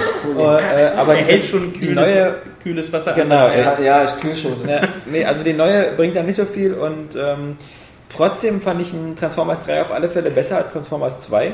Der war ja ein bisschen wirre da mit seiner ganzen Wüstengeschichte da am Ende. Ich habe ihn in 3D gesehen, ich fand das 3D auch ganz kräftig und ganz witzig. Es ist einfach so, es ist teilweise eine vulgäre, perverse Zerstörungsorgie, weil die letzten 50 Minuten sind halt typisch Michael Bay. Bei Michael Bay denkst du immer, okay, jetzt ist vorbei mit der Action. Jetzt haben sie wirklich, also jetzt hier krass, eben ist das Haus umgefallen, mehr geht nicht. Und dann geht's noch weiter. Und dann zerfällt das nächste Haus, und dann die nächste Brücke, und dann kommen plötzlich noch Kampfjets an und so. Und da bin ich ganz deiner Meinung, Oskar. Ich bin einer, der mal sagt, dann ist ja geil. Also je mehr, desto besser. Weil klar, irgendwann sieht man sich daran satt, wenn sich die da irgendwie die Köpfe einschlagen, die Roboter. Aber wie gesagt, es hat, gerade wenn man so eine enttäuschende Filme gesehen hat, so wie Battle Los Angeles, die halt irgendwie viel zu Downplay das Ganze machen. Also teilweise hatte ich echt den Eindruck, das ist so eine Mischung aus Independence Day und Transformers. Und was mir Transformers 3 auch noch sehr, sehr schmackhaft gemacht hat, war dieses ein bisschen, wir gehen jetzt ein bisschen auf eine härtere Art. Also es werden ganz viele Menschen umgebracht, wenn dann die bösen Decepticons dann da in Chicago da durch die Gegend latschen, dann werden die alle wie bei Krieg der Welten so zerblasen. Also dann zerfetzen die so. Und die Roboter gegenseitig bringen sich jetzt eben auch mal um. Also jetzt, wenn dann Optimus Prime irgendwie so richtig sauer ist am Ende oder so, das ist einfach so geil, wie er dann einfach den Leuten da so die Wirbelsäule rausreißt, den Robotern, ja, aber das ist so richtig badass. Und das war vorher nicht so, weil vorher auch, egal auf welcher Seite man war, die wurden fast immer nur so bewusst, also es gab immer kaum Tote. Naja, also beim ersten Teil war es so, dass Megatron am Ende, ich weiß jetzt nicht mehr, wer es von denen war, aber da hat er auf dem Dach auch diesen kleinen Autobot zerruppt in 2 Teile. Ja. Und im zweiten Teil war es so, da hat Optimus Prime, da war so ein Kampf auf dem Highway, der auch super geil war. Mhm. Und da hat er so ein Schwert, was er aufmachen kann, und das rammte ihn ja so von unten in den Kopf rein. Ja, und so, also nennen wir es mal Kinn. Ja. Ja, ja. Und da auch richtig schön Kopf und dann abgeschnibbelt und dann rollt er ja auch ein Stück weiter. Das fand ich auch eigentlich, also jetzt für Transformers-Verhältnisse halt. Also da legen sie auf alle Fälle eine Schippe rauf und für mich ist es halt wirklich eben einfach so ein perfekter, geiler Popcorn-Film für den Sommer und du kriegst halt, klar, der ist auch ziemlich lange, so 2,5 Stunden, aber du kriegst halt wirklich, also das schafft halt nur Michael Bay. Natürlich ist es völlig hirnlos und sinnlos und die Dialoge und die Story an sich auch, aber es ist halt wirklich, es wirkt auch technisch einfach immer beeindruckend, weil er macht nun mal eben wirklich viel diese Mischung aus echter Action, also echten Modellen und Häusern und Autos, die kaputt gehen und diesen Robotern, dass es halt nie so künstlich wirkt. Also es wirkt nie so Star Wars Episode 1 oder 2 mäßig, wo du das Gefühl hast, du hast jetzt ein komplettes Bild, was völlig auf CGI ist, was kein Gewicht hat, wo irgendwelche Sachen, oder also was für mich immer das Problem so ein bisschen bei Avatar war. Das war für mich immer so überkünstlich, dass ich nicht irgendwie genießen konnte, dass da 600 Hubschrauber am Baum abschießen, weil das wirkte alles für mich immer eben nicht wie echte Hubschrauber, sondern wie so komplett digital. Deswegen für mich eigentlich eine Empfehlung und wer den Scheiß fand oder sonst was, kann ich nur sagen, da wundert mich damit, welche Erwartungshaltung die in Transformers 3 gehen. Ist ja nicht so, dass das irgendwie ein neuer Film ist. Also wenn ich jetzt sage, Transformers 1 fand ich scheiße, Transformers 2 fand ich noch beschissener, ich gucke mir mal den dritten an. Mhm. Also dann ist man da fehlgeleitet. Absolut, Man muss schon wissen, was man da geboten bekommt und da bin ich auch immer noch ein Michael Bay-Fan, weil ich finde, es muss auch so eine Leute geben, die einfach wirklich das Geld in die Hand nehmen und so eine opulente Action-Pornos drehen, weil das ist eben auch eine Stärke von Hollywood. Wir können halt nicht nur 10 Black Swans hintereinander gucken, ja. Das ist zwar auch super interessant, aber ich bin halt immer noch froh, wenn es auch Leute gibt, die einfach mal irgendwie Scheiße in die Luft jagen. Ja. Naja, also sowas bei meiner Playlist heute auch, ne? Da hat man so den Ghostbusters-Soundtrack drin, das ist wirklich eine Perle. Der rockt einfach. Und dann muss man zwischendurch aber auch einfach mal Rotze spielen, damit man sowas zu schätzen weiß. Gut, wobei Transformers natürlich keine Rotze ist, ich bin ja auch ein großer Fan, aber das muss einfach mal sein. Die nächste Frage ist von Domino Bazinga, keine Ahnung, was das bedeutet. Und ist das Pferd wirklich vorne, hinten als höher? Hä? Ja, das ist... und ist das Pferd wirklich vorne, hinten höher als... Nee, jetzt hat er noch falsch vorgelesen. Aber es gibt auch keinen Sinn, wenn man es richtig vorliest. Und ist das Pferd wirklich vorne, hinten als höher? Gut. Das ist mir zu einfach. Mir auch. Sebastian Strigo, ich wollte mal fragen, ob es irgendwann mal bei euch mal einen Tag der offenen Tür gibt, beziehungsweise sowas mal geplant ist. Das ist im Grunde immer so. Wenn man bei uns klingelt, geht die Tür auf. Egal wer da steht. Egal wer da steht. Wurde ich auch schon gefragt, ja. Kann man eigentlich immer, wenn man vorher Bescheid sagt, aber da wir in den nächsten Wochen nochmal einmal umziehen in Berlin, sollte man das vielleicht nochmal so auf die Zeit nach der Gamescom verschieben. Steffen Jero, wie geht es eigentlich mit dem ganzen Nachwuchs weiter? Saskia, Jan, Oskar, bleiben die also festangestellt? Tja, werden wir sehen. Saskia kann ich auf alle Fälle schon mal verraten, beginnt ja August. Im August ihre Schulzeit quasi. Ich muss die Schulbank wieder drücken. Genau, aber ich bin immer noch hier. Ihr bist aber immer noch hier. Du hast gerne ein Schulmädchen-Outfit. 2 Jahre lang. Ja. Beides? Ja, das ist so eine schulische ausbildungspraktisches Lernen, bla bla bla. Ja, wenn du 8 Stunden am Tag hier bist? Nein, ja, das ist dann nicht. Ach, du splittest es dann irgendwie, 3-mal die Woche, glaube ich, dann bin ich hier. Okay. Oder 2-3 Mal, glaube ich. Und bei den anderen 3, da läuft das ja immer eine Weile. Würde Oskar, der hat hier einen Vertrag, der geht hier noch irgendwie 24 Jahre. Ich habe ihn beim Blut unterschrieben. Genau, bei Jan auch. Also, nur Nils guckt in die Röhre. Nur Nils. Nils, also da zählen wir eher die Stunden. Also, nee, das ist... die vergehen auch noch zu langsam. Offiziell ist natürlich so, dass wir jetzt erstmal Schluss, den Sack zugemacht haben, wie wir schon gesagt haben, und dass wir hoffen, dass wir allen immer dann ein Angebot machen können, wenn sie fertig sind, dass sie auch hier bleiben und nicht wieder, wie manch andere, dann zu Golem gehen. Richard Bösert, wie waren denn die Events, wo Jan und Oskar waren? Haben wir abgehandelt, Richard. Ich hoffe, du hast gut zugehört. Ich bin Erster geworden. Abgesehen von meinem Event. Oskar, für Oskar war es wirklich der Tag... Achso, genau. Wie lange geht der Podcast schon? Oh, nach 1 Stunde und 43 Minuten merken wir, dass Jan noch gar nicht zu Wort gekommen ist, wo er eigentlich war, was er gemacht hat. Ja, aber ich darf ja eigentlich auch gar nicht drüber reden. Ja, eben, weil du hast Reiber gesehen. Oh. Ja. Auf eine... Ich war wieder mal im geliebten Hamburg. Ja, im East. Bei Ubisoft und hast gesehen, das East ist auch ein großes Einkaufszentrum in Marzahn, ne? Also da, wo die High Society lebt.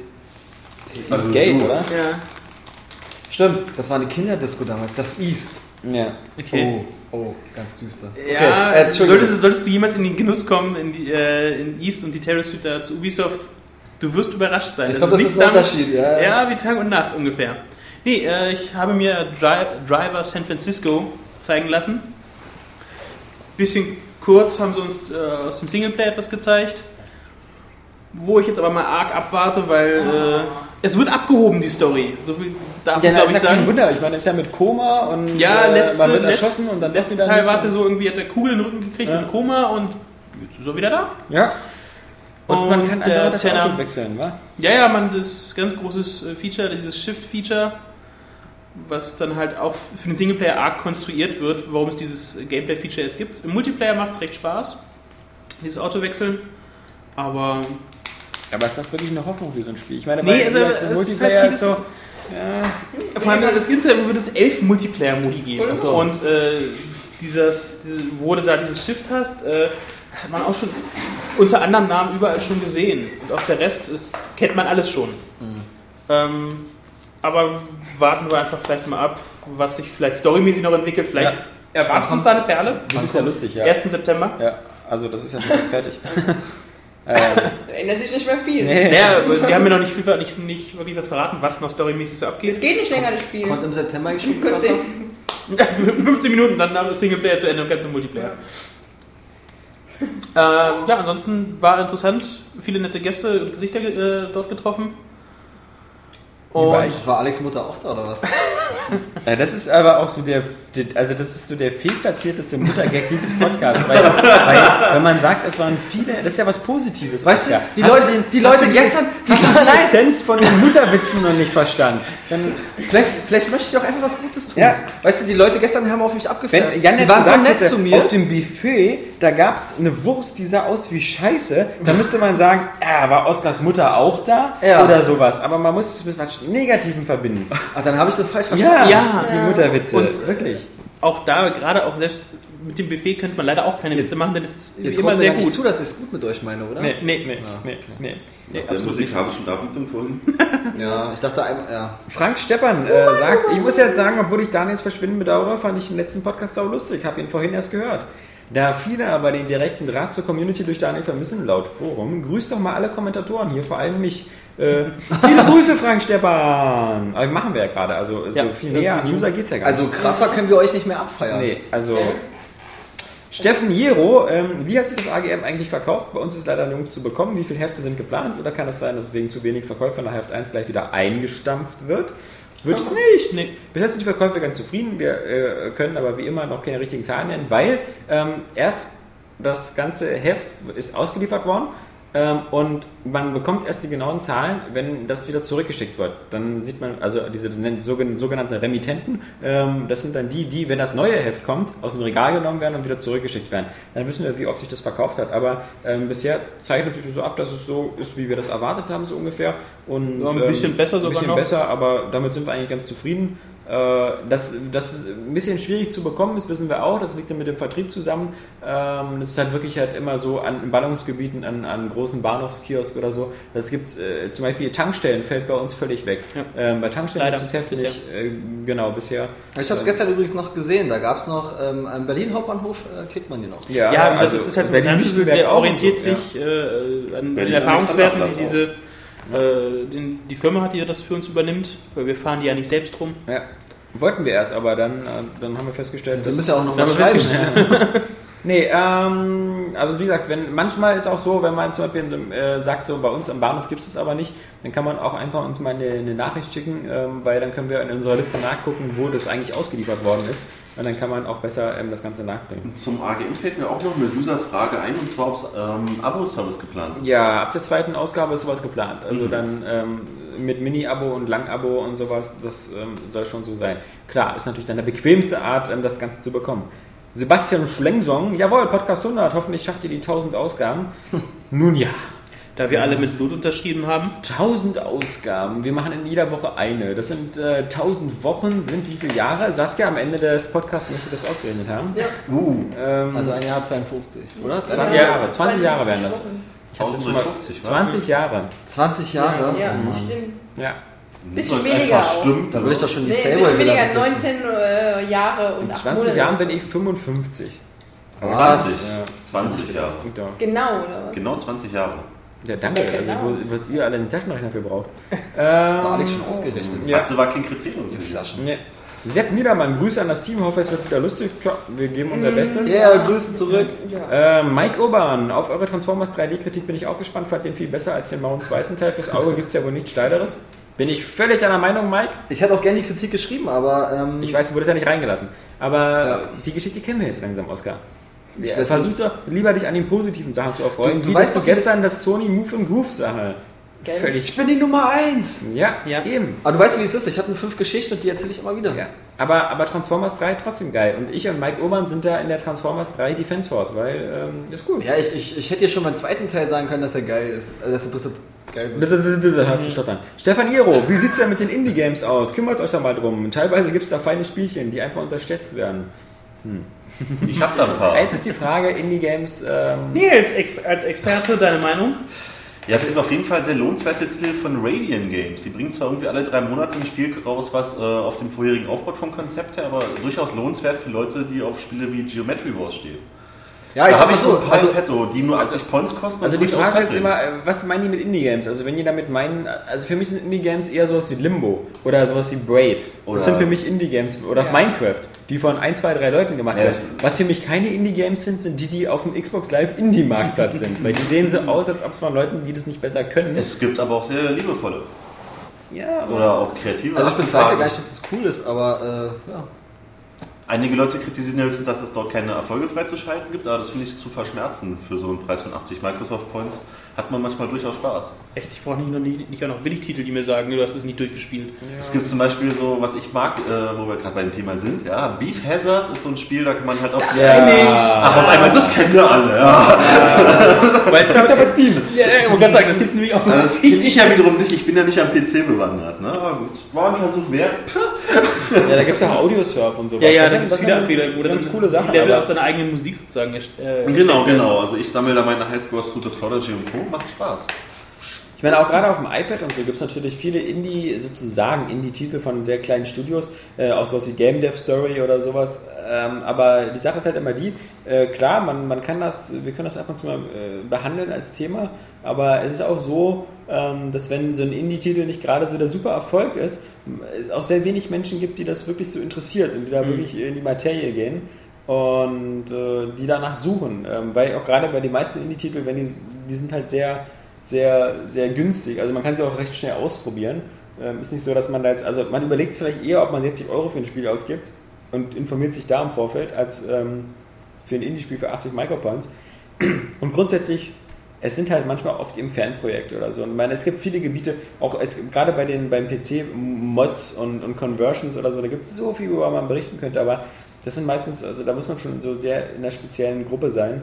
Und wenn es sich mal anbietet und man sowas cool findet, dann machen wir darüber auch bestimmt mal was. Aber ich muss sagen, ich bin auch jemand, der so eine Indie-Sachen eigentlich eher meidet, weil ich habe da immer so ein bisschen Vorurteile.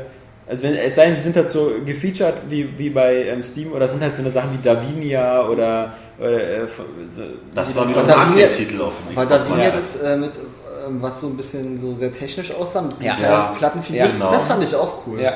Ja klar, aber das sind halt immer schon, das sind halt fast eine Stufe mehr als Indie-Games. In gewisser Weise ist sowas wie Child of Eden auch fast ein Indie-Game, weil so viele Leute sitzen da nicht und machen das. Ja, sieht's aber auch aus. Ja, aber dann eher Arcade. Also Arcade und Indie ist ja nochmal ein himmelweiter Unterschied. Ja. Also da ist es wahrscheinlich eher die Frage, ob man es halt selber abfeiert, dann schreibt man vielleicht nochmal was drüber. Aber so. Ja, mal gucken, wie die Nachfrage ist. Also ich bin durchaus bereit, mir ein Indie-Spiel anzugucken. Indie-Tipps. Immer per PN anscheinend. Ja, ich habe sogar ein paar, also so ist ja nicht. Ne? Aber ich kenne kaum Leute, die Indie-Spiele spielen. Genau, und ich finde es total verschenktes Potenzial, weil für 80 Microsoft Points umgerechneten Euro kriegt man manchmal durchaus Spaß für ein paar Stunden.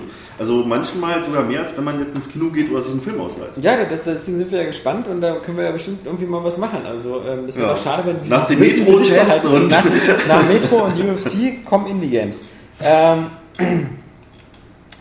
Rick Treutmann sagt, das ist schon der zweite Podcast, den ich verpasse, weil ich im Urlaub in Prerow mache. Wenn ich mich irre, in Prerow ist das auf Usedom.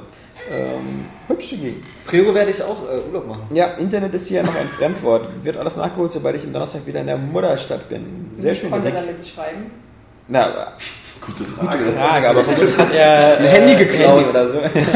Hey, gib mir dein iPhone, du Sau! Ja. Ich muss bei Area Games einen Kommentar auf Facebook schreiben. Schnell! Aber das ist witzig, weil der nächste Kommentar von Sebastian Strigo ist: Rick, und wie konntest du diesen Kommentar schreiben? Geil. Hat er aber noch nicht aufgeklärt, der Rick. Pascal Hennefort sagt, also mich regt das Sinister Metropolis in Frankfurt am Main richtig auf. Jeder meint, Transformers in 3D soll richtig geil aussehen und gute 3D-Effekte haben. Also bei mir war das 3D kaum zu erkennen, der ganze Film war verschwommen. Ich hatte eine 3D-Brille auf. Ist das so oder so, oder war das doofe Kino? Kann ich nur sagen, es war auf alle Fälle das doofe Kino, weil bei uns... war das ein Kino, was erst sehr vor kurzem, vor ein paar Monaten in 3D umgerüstet worden ist. Es hatte ein ziemlich geiles Bild, es war sehr hell, sehr klar, sehr scharf, was ich auch nicht gewohnt war von 3D-Filmen. Was er sagt mit den 3D-Effekten, das stimmt allerdings auch. Das Transformers ist kein Film, der diese typischen In-Your-Face 3D-Effekte hat, so irgendwie Tischtenniskelle, Ball ins Gesicht oder so, oder dass mir wie bei Fluch der Karibik andauernd irgendwelche Säbel im Gesicht hängen. So das hat Transformers nicht. Aber es hat eher so einen milden, sanften, tiefen Effekt. Weil das ist ja auch, Transformers 3 ist ja auch so ein Film, der komplett mit 3D-Kameras gedreht worden ist. Das ist ein angenehmeres und natürlicheres 3D als dieses Show-Effekt 3D. Also das, aber ich glaube, lohnt sich das, wenn das so seicht ist? Ja, es gibt einen besseren, es gibt ein bisschen diesen 3DS-Effekt. Man hat das Gefühl, das Bild auf der Leinwand hat ein bisschen mehr Tiefe. Gerade am Anfang. Am Anfang ist so eine Voll-CGI-Sequenz, wo gezeigt wird, wie die auf Cybertron da gekämpft haben und dann geflohen sind.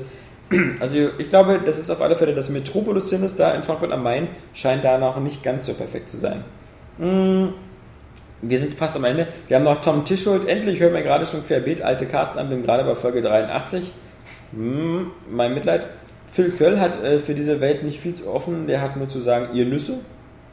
Selber Nuss. Du Pflaume. Eben, Phil Köll, ey. Selber Obernuss hier.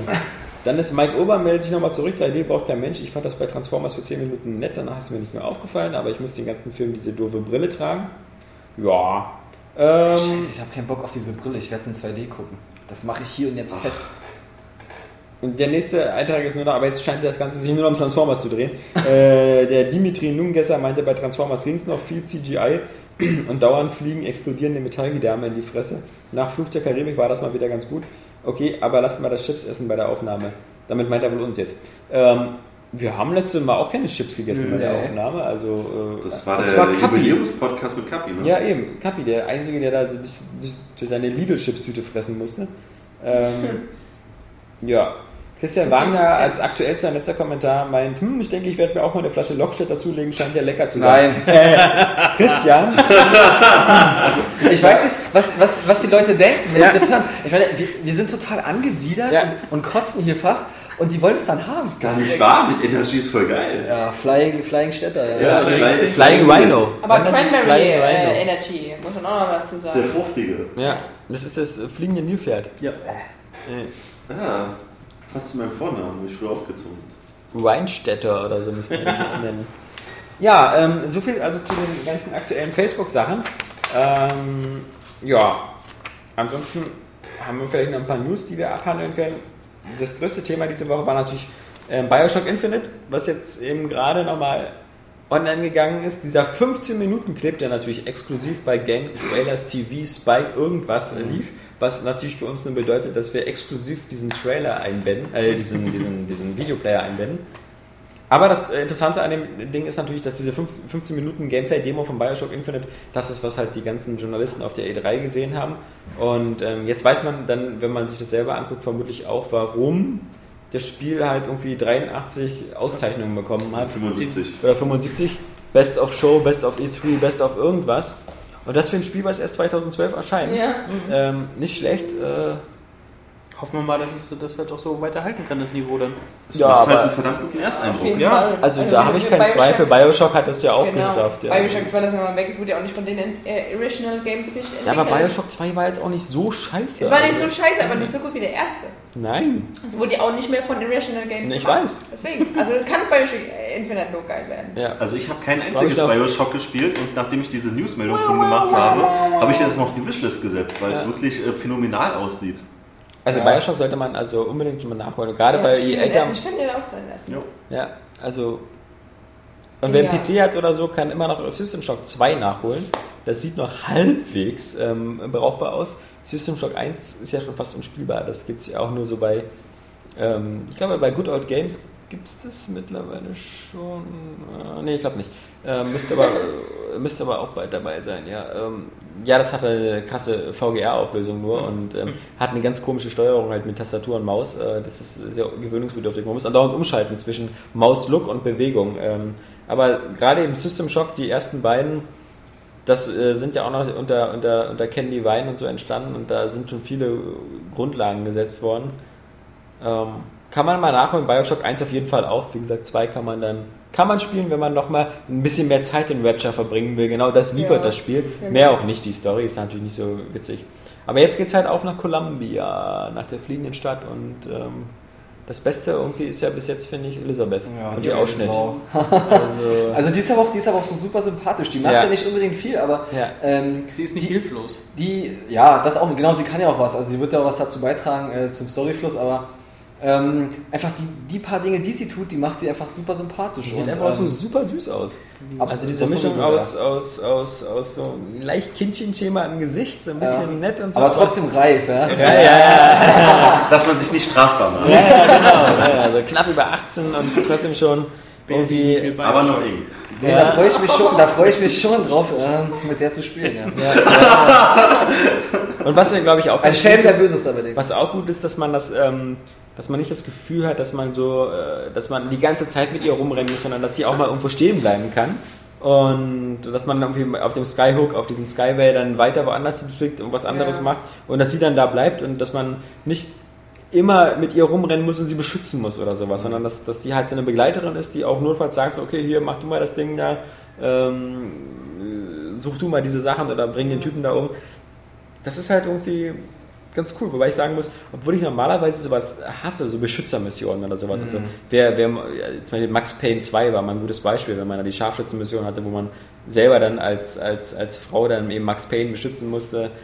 Oder bei, ich weiß nicht, bei 13, diesen Cell-Shading-Spiel, da gab es auch so ganz bescheuerte Missionen, wo man irgendwelche eine Frau im Hubschrauber beschützen musste. Und natürlich ein gutes Beispiel eben auch Half-Life 2, Episode 2, halt das Ganze mit Alex Vance. Ja. Was ich viel interessanter finde, du hast 13 gespielt. Ja, aber nur damals, als es rauskam. Und nur angezockt. Nur angezockt.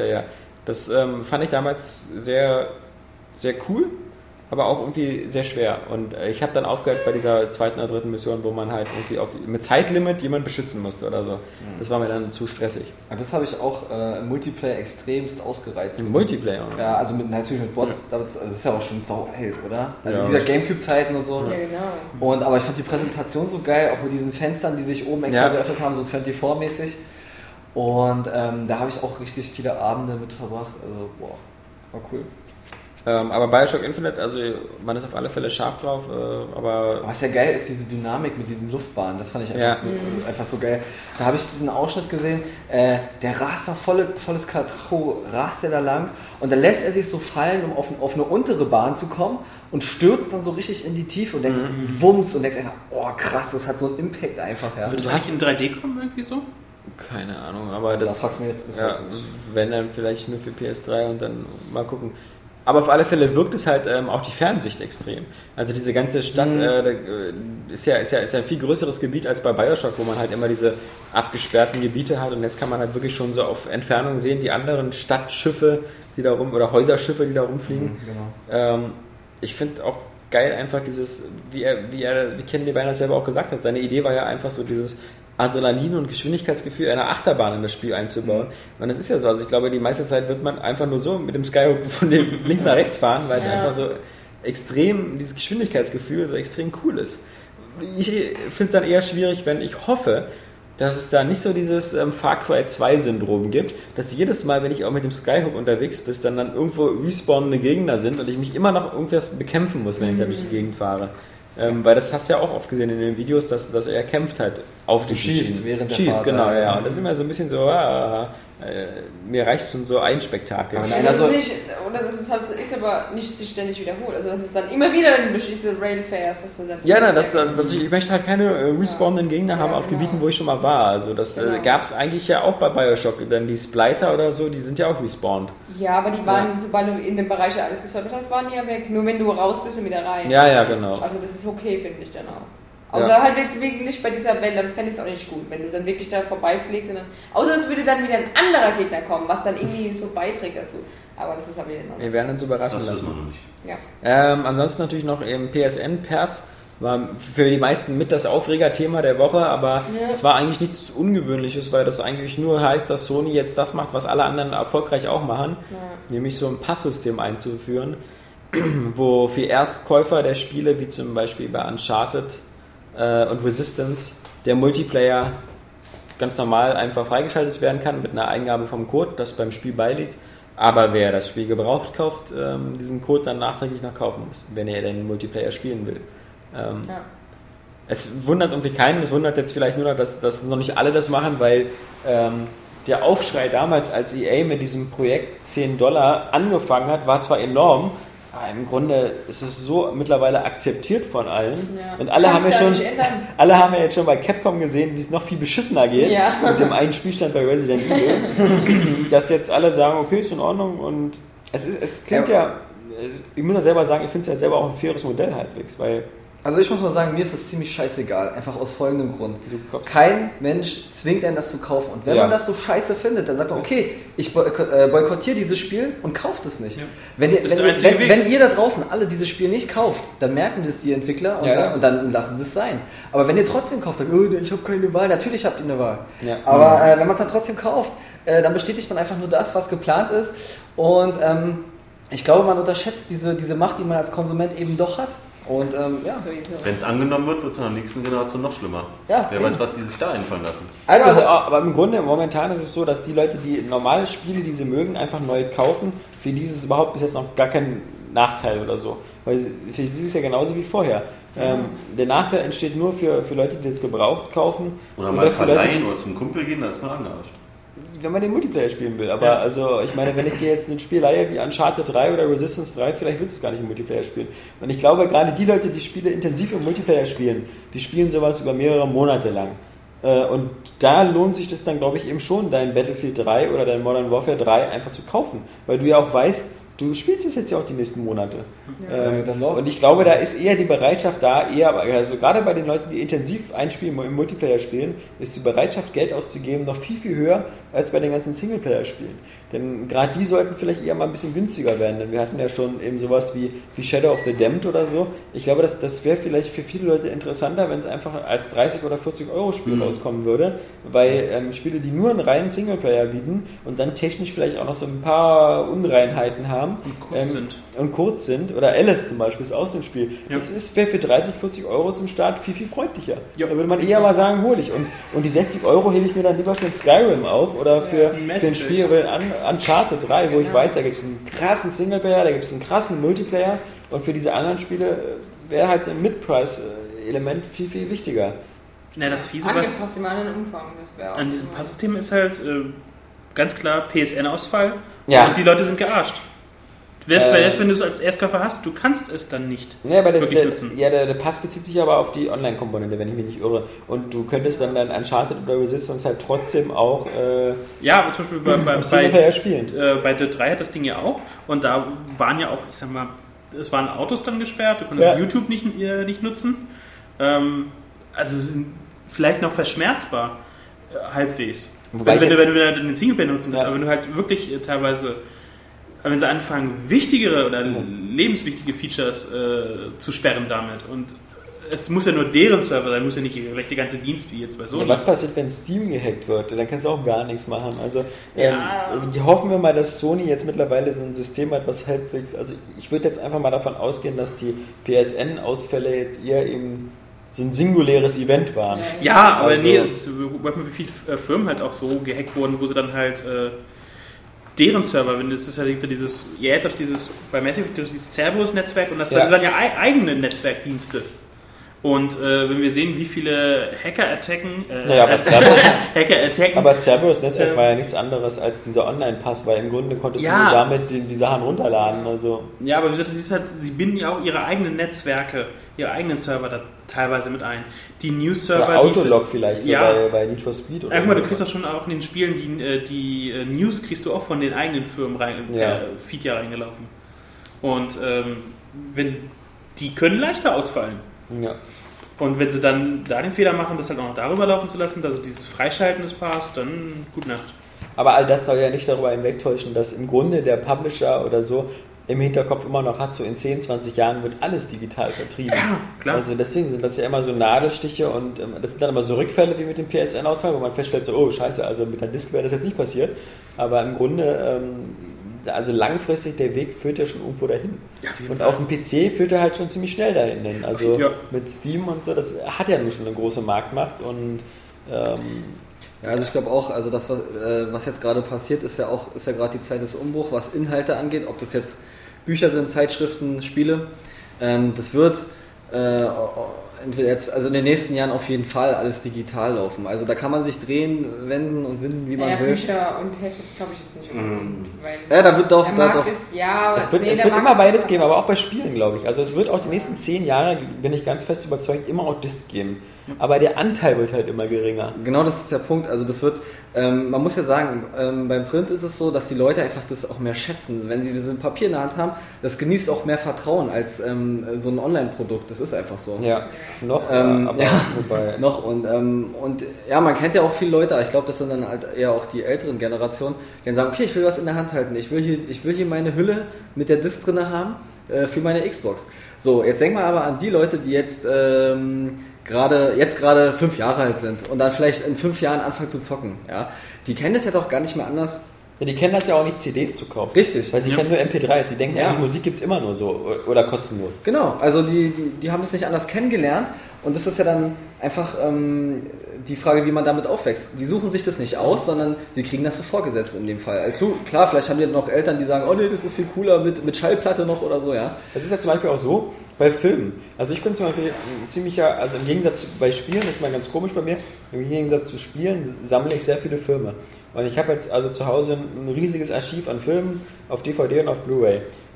Aber es gibt ganz, ganz viele Leute, die sagen so, wenn sie Filme gucken, die gucken im Fernsehen. Das ist so, was so läuft. Aber für mich ist es immer so, ich will immer diese Filme besitzen und immer haben und jederzeit gucken können und unabhängig sein von irgendwelchen Fernsehsendern oder sonst was. Wenn ich Lust habe, am Wochenende irgendwie Stirb langsam 1 zu sehen auf Blu-ray, greife ich in meinen Schrank, gucke mir das an, und ich bin nicht darauf angewiesen zu hoffen, dass das jetzt gerade irgendwie als Video on Demand oder sonst irgendwo läuft. Ist bei mir genau andersrum.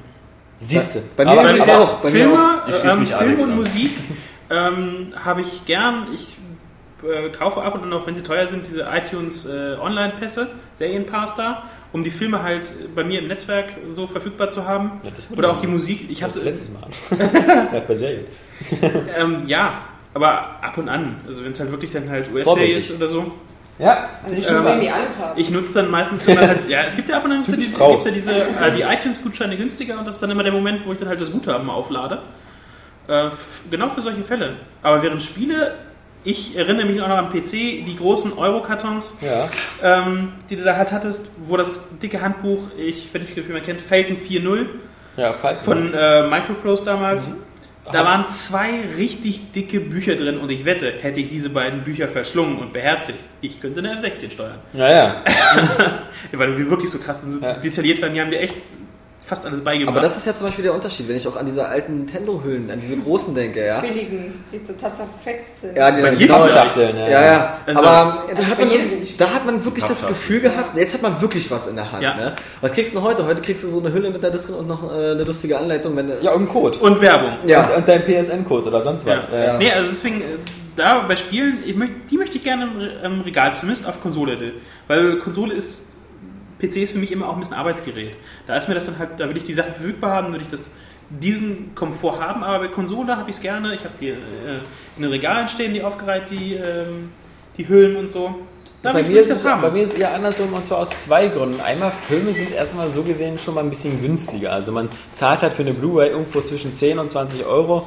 Das heißt, man kann da auch schneller auch viele sammeln oder so. Zum anderen ist es so, Filme so wie ein Blade Runner oder Indiana Jones oder ein Herr der Ringe oder so, auch kleinere Filme, ja.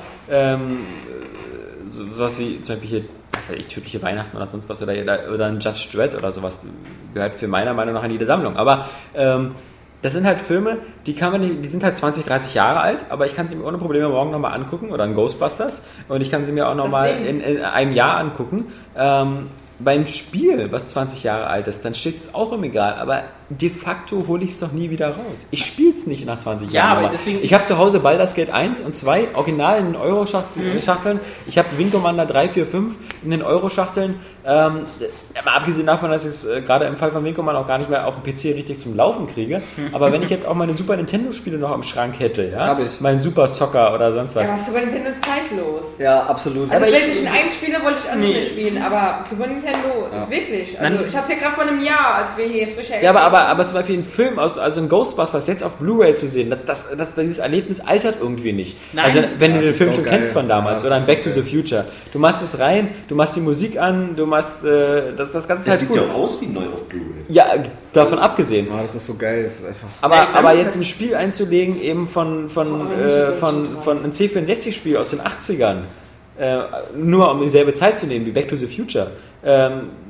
Ich hole halt nicht mein C64 aus dem Schrank. Also für mich sind Spiele eigentlich eher was auch eine zeitliche Halbwertszeit hat. Also ein Film wie Der Pate, der wird in 30 Jahren noch irgendwie wichtig sein und relevant sein und seine Fans finden.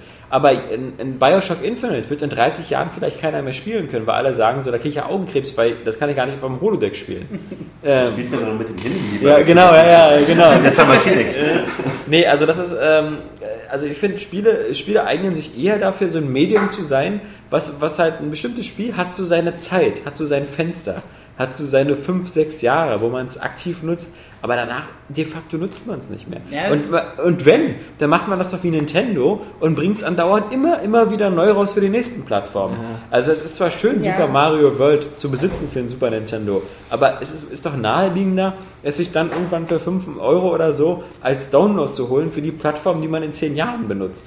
Weil man eben nicht noch zu Hause das Super Nintendo am Fernseher hat. Ich schon. Also ich weiß auf jeden Fall, also ich kann nachvollziehen, was du meinst, aber ich finde es halt wirklich, also es gibt Spiele, die sind auch zeitlos. Bei Filmen ist es natürlich viel, viel, viel größer, der Umfang an Filmen, die du heute noch gucken kannst, eigentlich. Alle, sogar Schwarz-Weiß-Filme kannst du heute noch gucken. Ja. Hab sogar Casablanca auf Blu-ray. Oh, fantastisch. Aber so bestimmte Spiele sind halt eigentlich auch zeitlos. Vor allem so Cell-Shading, muss ich sagen, ist altert auch nicht.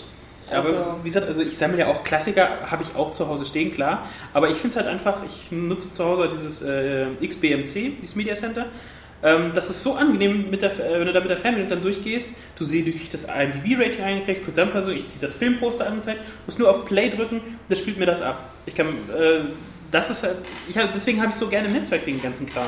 Ja, aber ich habe zum Beispiel ganz früher ganz viele Xbox-Spiele gehabt und ganz viele PlayStation 2-Spiele. Und wenn ich jetzt zu Hause in meinen Schrank gucke, habe ich vielleicht noch 10 PlayStation 2-Spiele. Natürlich alle Ratchet & Clank-Teile und dann halt so eine etwas komischeren Sachen wie Devil May Cry 1 und Final Fantasy 10 und sowas halt. Aber de facto, ich werde Ratchet & Clank, diese alten Teile auf der PS2, nie wieder rausholen, nie wieder anfassen. Ich werde sie nie wieder spielen, jedenfalls nie wieder diese Version. Weil wenn ich meine PlayStation 2 an den Fernseher anschließe, an einen modernen, aktuellen Fernseher, sieht es immer kacke aus. Also das ist egal wie. Also da kann ich auch noch rumtricksen mit einem japanischen Juff-Adapter und sonst was. Es sieht irgendwie scheiße aus. Und meine einzige Hoffnung, dass ich das jemals nochmal spielen werde, ist halt, dass Sony irgendwie hoffentlich einfach so eine Ratchet & Clank Collection rausbringt für die PS3, wo die alle in HD sind. Dann werde ich es nochmal spielen, dann werde ich dieselbe Spiele nochmal spielen. Aber genauso ist es. Also ich weiß nicht, wie es bei euch ist, aber so eine alten Spiele wie in Resident Evil 1 für die PS1, wenn man das jetzt zu Hause im Regal zu liegen hat, wer wird denn das wirklich noch jemals spielen? Für den Gamecube würde ich nochmal spielen. Ja, weil es noch halbwegs akzeptabel aussieht. Aber die Frage ist halt einfach, ein 10 oder 20 Jahre altes Spiel, spielt man es wirklich nochmal? Oder ist es nicht eher so, dass man noch so dieses Neue braucht, also wie zum Beispiel bei Sweet Kid of Monkey Island, hat es nicht da eher dafür gesorgt, dass es diese Special Edition gab, die nochmal alles hübscher gemacht hat, dass man dieses Spiel nochmal gespielt hat, als dass man irgendwann angefangen hätte, nochmal die alten Disketten aus dem Schrank zu holen. Aber ist es eher so, es ist einfach nur dieses Sammeln und dieses, ich hab's noch. Ich mag auch diese, klar, um es zu spielen, diese HD-Remakes. Ich freue mich auf das Metal Gear HD-Remake, das wird super. Das freue ich mich auch. Manche mögen mich dafür verdammt, dass ich halt diese alten Dinger nochmal mich da über den Tisch ziehen lasse. Aber das Problem ist halt, dass du die teilweise nicht benutzen kannst. Weil du die das ist mir fast egal. Das würde ich sagen, guck mal, fast vergleichbar wie mit einem Fotoalbum. Du hast ja diese alten Bilder. Es sind nur Bilder, aber daran hängen Erinnerungen, Gefühle, Emotionen und alles, weißt du? Und ich glaube, das ist einfach so wie so ein zeitlicher Meilenstein so in deinem Leben einfach, weißt du? Ja. Du hast diese alten Spiele, ich so, okay, dafür habe ich damals was bezahlt und so, und ach ja, war das schön, und guckst du nochmal an. Und wenn du richtig krass bist, dann zockst du auch nochmal. Also zum Beispiel Ocarina of Time auf N64 finde ich auch, da wird mir auch anders, ja. Deswegen bin ich auch froh für das 3DS Remake. Ja. Und aber ich weiß nicht, also klar, Filme haben da, glaube ich, eine krassere Toleranzschwelle einfach. Die sind da, die haben es ein bisschen leichter. Trotzdem spielen die in einem zeitlichen Rahmen und haben auch eine Begrenzung, finde ich. Also man kann sich nicht alles von damals angucken. Aber wenn du zum Beispiel Filme magst, dann kannst du dir halt eben Filme aus den 60ern oder 70ern, problemlos heutzutage noch angucken. Ja klar, weil man immer noch Menschen sieht. Also, aber ich würde jetzt nur sagen, also ich mag ja auch Filme sogar aus den 20er und 30er Jahren, also vor allem so die von den Marx Brothers oder so, das sind halt so die Urväter der Comedy, super geil, aber auch eben, wie gesagt, also die Humphrey Bogart Filme oder so, die Filme noir, ob das in so der Malteser Falke oder sowas ist, kann man heute auch noch angucken, aber es ist halt wirklich schwierig zu sagen, so, ey Oscar, lass mal eine Runde Pong spielen, weil im Grunde, wir würden es nicht wirklich spielen und du kannst halt einen 80 Jahre alten Film heutzutage noch eher genießen, weil einfach auch die Aufgabe, also sozusagen die Aufgabe des Films ist, eine Geschichte zu erzählen. Eine Geschichte, aber das sind sogar, wenn du jetzt bibeltreuer Christ bist oder so, dann findest du sogar die Geschichten aus der Bibel irgendwie interessant, obwohl die auch schon hunderte Jahre auf dem Buckel haben. Aber bei Spielen, da ist die Funktion halt irgendwie so Spielspaß zu haben. Und da ist es halt teilweise schwierig, weil die Technik dann eben so stark sich geändert hat. Wenn du jetzt zum Beispiel anfängst, auf dem C64 Test Drive zu spielen, ja, das hat bei mir ganz warme Erinnerungen. Gerade Test Drive 2, The Duel, ja, was ich damals immer sehr gerne gespielt habe, wo man immer Porsche 959 gegen Ferrari irgendwas, F40 glaube ich war es. Aber das kannst du heute nicht mehr spielen, das ist unspielbar. Es ist einfach, die Grafik ist so schlecht, es geht einfach nicht mehr. Und was nützt mir das? Ich kann dieses Spiel im Regal haben und das ist für Sammler auch gut, aber ja, das ist für nicht mehr zu nutzen. Ja, das ist so, weswegen ich Filme nicht sammle, ist Tatsache, es gibt halt manche Filme, die erstens, die schaust du nur einmal. Ich würde halt, selbst wenn jetzt Mediamarkt, Amazon wieder ihre Schnäppchen rausholen, gibt die DVD für 5 Euro, für so einen mittelmäßigen Film, wo ich dann nicht die Schnäppchenblocks gucke, Alter, wie will zuschlagen, nur um den Film halt zu haben. Und haben auch so viele ungesehene Filme zu Hause. Das ist nebenbei Spielen, die ich gekauft habe, habe ich auch benutzt. Und die bleiben auch. Ich verkaufe sie dann halt nur nicht mehr. Ob ich jetzt alte Spiele nachkaufen würde, so weit gehe ich nicht. Also zumindest, ich würde jetzt nicht unbedingt sehen, dass ich nochmal High Octane auf der PlayStation 1 jetzt nochmal nachkaufe, nur um es in der Sammlung zu haben. Aber ich trenne mich nicht wieder davon. Ja, genau, ich wollte gerade sagen, also man behält es ja.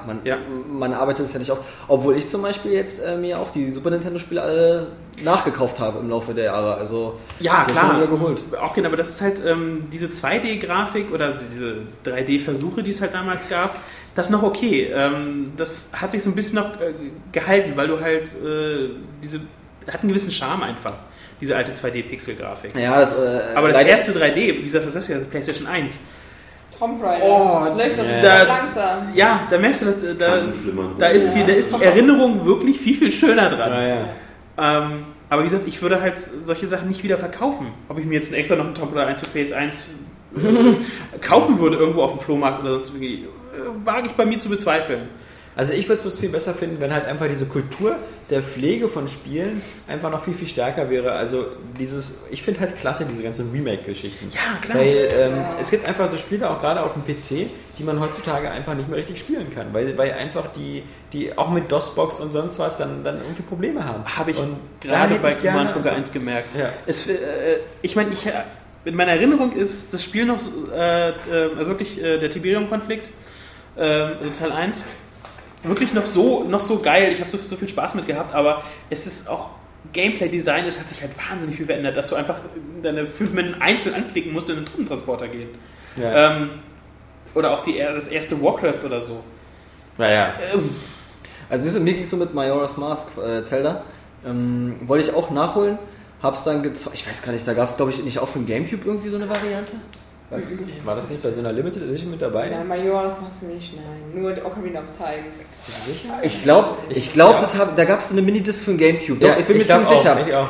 Ja, genau. Und das war ja irgendwie so begrenzt oder Vorbesteller oder irgend sowas. Aber dann auch nicht in Deutschland, dann vielleicht woanders. Doch, ja. Da gibt es eine, da bin ich mir ziemlich sicher. Und dann wollte ich es nachholen und das ging aber nicht. Weil das optisch, da kriegst du Augenkrebs. Also das ist Hardcore. Nach einer Stunde tun dir richtig die Augen weh und du kannst da nicht mehr hingucken. Und da bin ich, wie gesagt, für Zelda 3DS einfach dankbar, weil das sieht einfach grandios aus. Ein Klassiker. Eben, und das ist halt so, was man eben, was unterscheidet so bei Filmen. Wobei ich auch sagen muss, bei Filmen ist es auch erst so, dass man mit Blu-ray jetzt auf dem definitiven Stand angekommen ist. Also, das gibt's ja bei Spielen auch nicht. Bei Spielen geht's ja immer noch eine weitere Evolution. Aber ich finde, wenn man jetzt so, gerade die älteren Filme, die remasterten, sowas wie Ghostbusters oder Back to the Future oder die ganzen aus den 70ern und 80ern, ja, jetzt kommt ja bald eben auch Star Wars und absehbar ist auch Indiana Jones und sowas. Wenn man diese Filme jetzt auf Blu-ray hat, dann ist für mich das Ende der Fahnenstange gekommen. Ich meine, bei einigen Filmen habe ich zu Hause zum Beispiel so eine Filme wie Batman oder Lethal Weapon, da habe ich zu Hause die VHS-Kassette, dann die erste DVD-Auflage, dann die zweite DVD-Auflage, die dann meistens die Special Edition war, und dann die Blu-ray. Wäre ich jetzt noch ein Enthusiast gewesen, hätte ich vermutlich zwischendurch mir noch die Laserdisc geholt, weil so als Zwischenformat.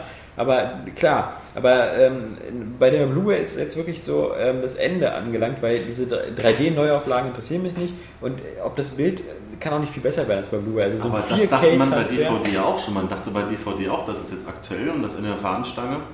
So jetzt bei Blu-ray. Ja, das dachte man nicht. Also vom PC her, wenn es eine Auflösung ging, wusstest du ganz einfach, da geht noch mehr von der Auflösung. Aber es ist halt schon so, dass sie auch jetzt schon bei vielen Leuten, es war ja immer schwierig, auch Älteren oder so, den Blu-ray-Vorteil, also meine Sabrina sagt immer noch so, sie sieht den Unterschied gar nicht. Also ja, genau, das Problem hast du. Und das Problem hättest du erst recht, wenn du jetzt in diesen Ultra-HD gehst und sagst so, wir machen jetzt so von 1080p, gehen wir jetzt auf 4K, also auf 4000 mal irgendwas, dann sagt auch jeder irgendwie so, gut, das sehe ich jetzt vielleicht noch auf dem 80 Zoll LED-Plasma, aber das ist halt im Anwendungsbereich nicht mehr da. Also ich denke mal, das Bild, irgendwie sind ja auch irgendwelche Grenzen bei der Netzhaut und bei der menschlichen, genauso wie bei Ton. Im Grunde ist bei so 5.1 oder bei 7.2 ist einfach Schluss. Also weil auch keiner bereit ist, zu Hause sich mehr als 9 Boxen hinzustellen. Also sind ja 7 Boxen und 2 Sachen. Da werden wir bei dem selbst die wenigsten geben überhaupt wirklich Wert, dass sie gute Boxen oder so haben. Ja. Dass die was von diesem DTS-HD-Ton und so überhaupt was haben. Dass sie da überhaupt diesen Unterschied hören können. Mhm. Da werden zwar immer gerne zig hunderte Euros oder Tausende für den AV-Receiver vom Herrn ausgegeben, aber dann halt... ich sag bloß, für mich habe ich das Gefühl, wenn ich jetzt zum Beispiel so einen Film wie Casablanca auf Blu-ray besitze, dann ist es so irgendwie das Maximum. Besser wird dieser Film niemals aussehen, ja. weil auch eine bessere Abtastung vom Original 8mm wirst du niemals bekommen. Bei Spielen ist das was anderes. Also ich weiß schon, dass ich zum Beispiel, ich hätte jetzt gerne eine Neuauflage von System Shock oder so, in aktueller Grafik. Also ich weiß, dass es könnte noch besser sein. Und ich weiß auch, dass ich die Ratchet- und Clank-Teile vielleicht nochmal in HD spielen werde, genauso wie ich eben die Tomb Raider-Teile nochmal irgendwie jetzt spielen kann oder Shadow of Colossus.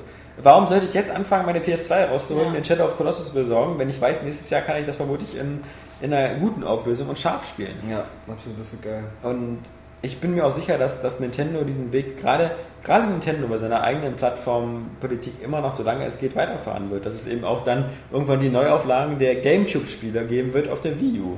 Absolut. Es wird garantiert nochmal Mario Sunshine geben. Ich frage mich mal... Ich glaube, ich weiß es nicht. Aber ich weiß, dass die Wii U ja nicht... Die ist abwärtskompatibel zur Wii, also Wii-Titel kannst du spielen, aber im Gamecube-Spiele nicht. Was ich aber wieder... Ja, aber es wird einen Wii U-Store geben und ich wette, im Wii U-Store wird es Gamecube-Titel geben, die... Obwohl, Pikmin kann man ja schon wieder für die Wii... Ja. Pikmin 3 habe ich auch Bock drauf. Kommt also für Wii U, aber... Wii U.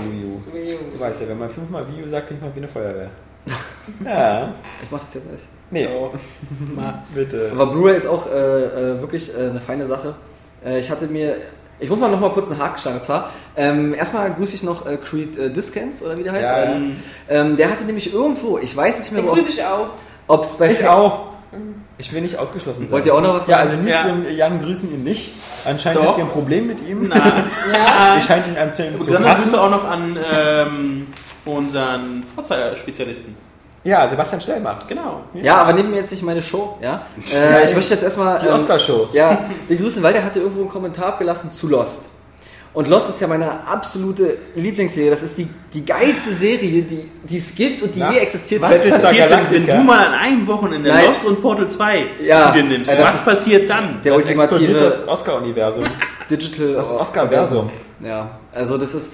Ja, und da hat er auch gesagt, das ist ja das Geile bei Lost, dass es teilweise auch so offen ist, und ich mag sowas. Also wenn es der Film oder die Serie oder was auch immer hergibt, wenn Dinge offen bleiben, weil so findet eine Sache kein Ende und man kann es einfach immer so weiterspinnen. Genauso ging es mir zum Beispiel auch bei Donnie Darko. Also das ist ja auch recht offen, sage ich mal. Und da habe ich 2 Tage noch drüber nachgedacht, wie dieser Film, was es überhaupt ist, ja. Und bei Lost war es eben auch so, da habe ich die Standardsachen gehabt, die ersten Staffeln ist normal, und dann habe ich mir die aber auch nochmal auf Blu-ray geholt. Und da musste ich mich auch einfach mit diesem Vorteil auseinandersetzen, das sieht doch genauso aus. Mhm. Und dann habe ich aber mal 2 Bildschirme besorgt, nebeneinander gestellt, und dann ist meiner Schwester, weil die es auch nicht geglaubt hat, gezeigt. Und dann siehst du erstmal, wie krass. Bei Blu-ray, da hast du ja fast schon das Gefühl, du hast einen tiefen Effekt teilweise. Mhm. Also ging es mir bei Transformers. Da hast du richtig das Gefühl, dieser Baum, der steht wirklich irgendwie weiter hinten. Also das ist, je nach Display halt. Ja, also das war wirklich richtig geil. Und Blu-ray und Ghostbusters dann zum Beispiel auch schaufelt gerade einer seine Frau. Ja. so krass aufgelöst zu sehen, das ist einfach grandios. Also super geile Sache. Ja, ich bin ja jetzt auch gerade dabei, irgendwann jetzt gerade ein Haus zu bauen. Das ist irgendwie fertig in 3/4 Jahr. Hat das einen Raum oder mehr? Ja, das Haus hat 5 Räume und ein Raum ist eben mein Heimkinoraum. Und geil, da will ich halt so eben schön, der Raum ist schallisoliert. Also da wird an die Wand eben ein Teppich kommen. Und halt so eine Resonanzkörper, genau. Und eine stärkere Tür, dass die zu ist. Nee, nicht so eine Wellen. Das sieht aus, was du meinst, das sieht aus wie im Tonstudio. Ja. So am besten noch so Eierkartons oder so. Nee, so eine Resonanzkörper. Das sind so eine rechteckigen Dinger, die so ein bisschen Tiefe haben. Okay. Aber der Teppich schluckt schon mal viel. Mhm. Und da es ja auch ein Massivhaus ist, hat es ja auch dicke Wände.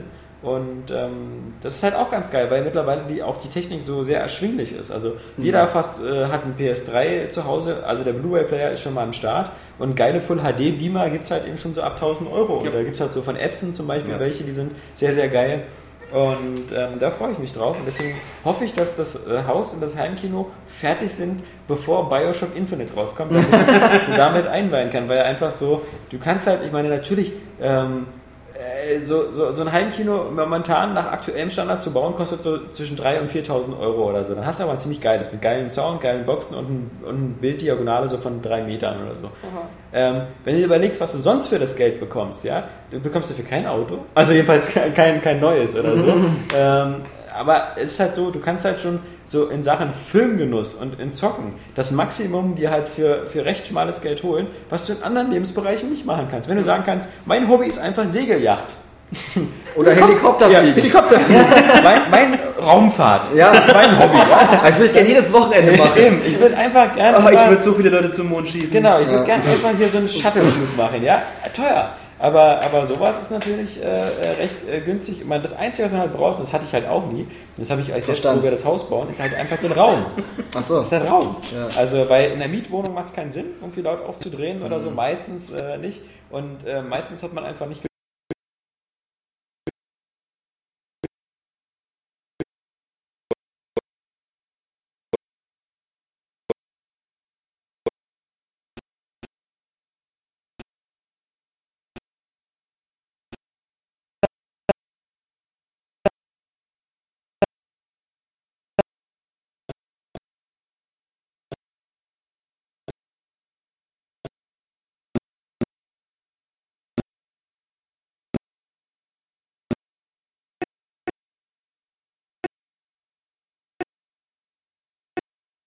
mittlerweile ist ja wirklich so, dass du, wie du schon sagst, also der Film kommt ins Kino und dann kommt 3 Monate später die Blu-ray. Ja, und also das ist gerade immer kürzer. Der Skandal mit Black Swan, die Videoverleiher gehen auf die Barrikaden, weil es halt die DVD und Blu-ray zuerst oder gleichzeitig rauskam oder so, oder 2 Wochen vorher. Das betrifft alle 20th Century Fox Filme aktuell. Ja, also... Ja, aber auch das Verleihfenster wird halt immer kürzer. Also Fast and the Furious kommt jetzt, Sucker Punch kommt jetzt in 2-3 Wochen auf Blu-ray. Der lief ja nur auch erst gerade vor 3 Monaten im Kino oder 4. Ja. Also jedenfalls Anfang des Jahres. Aber das finde ich auch gut, diese Entwicklung, ehrlich gesagt. Also ja, aber im Grunde überlegst du natürlich, das macht ja jetzt ja jeder irgendwie vor jedem Kinobesuch so, wenn du jetzt ins Kino gehst, dir zu dritt Transformers 3 anguckst, im 3D-Kino zahlst du 45 Euro. Ja, und wenn du weißt, so, du kannst jetzt auch noch 3 Monate warten und die Blu-ray für 15 Euro kaufen, dann, klar, also... Ich frage, ob das halt einfach jetzt auch mal vom Markt verschwindet, das kann ja auch passieren. Außer, die machen jetzt irgendeinen riesigen technischen Sprung. Kinos, ja. Nein, wenn die irgendeinen riesigen technischen Sprung machen, dann hat es ja immer noch seinen Reiz, aber wenn jetzt langsam die Leute halt auch anfangen. Das Problem ist halt, das 3D haben sie ja versucht sozusagen was zu zeigen, was halt nur so im Kino richtig geil ist. Problem A. Sony kommt, wir haben 3D-Fernseher für zu Hause. Ja, das ist Problem A. Problem B ist, die Leute sagen halt immer mehr, wie auch wir hier, wenn ich die Wahl habe, gucke ich mir lieber die 2D-Fassung an. Das hat man jetzt ja bei Transformers gemerkt, bei Fluch der Karibik und so, dass halt die Prozentzahl der 2D-Vorstellung halt immer noch wieder gestiegen ist. Und da machen sich die Kinos natürlich jetzt auch Sorgen, dass dieser 3D-Zug jetzt anscheinend schon wieder den Bahnhof wieder einfährt und nicht so richtig in Fahrt gekommen ist. Ja, da hätten sich aber mehr Mühe geben müssen mit dem 3D-Effekt. Ja, aber ich habe keine Ahnung von der Technik, aber es muss ja besser gehen. Also meiner Meinung nach, das weiß ich nicht. Also das ist so wie, wenn du sagst, du willst jetzt ein quadratisches Lenkrad haben, das musst du irgendwie besser machen, ja? Das ist halt einfach, mach es einfach rund. Nein, also, aber ich weiß jetzt gar nicht, wie heißt dieses 3D-Kino am Potsdamer Platz? IMAX. Das ehemalige IMAX oder so? Ich glaube ja. Schön, das Telefon. Ja. Das ist wir müssen mit dem Podcast aufhören, Ende Telefon. Achso, okay. Ja. Nee, ich habe ja schon, wie gesagt, ich habe ja Thor in 3D gesehen, was war das noch? Ich habe noch irgendeinen anderen Film in 3D gesehen. Und ich habe es aber davor schon mal irgendwo anders einfach besser gesehen. Und wenn dieser Effekt ist irgendwie einfach noch nicht ausgereift und ist für mich einfach nicht befriedigend. Also was mich an 3D vermessen hat, 3D, wie es jetzt meistens gibt, macht halt Millionen Nicht-Brillenträgern zu Brillenträgern.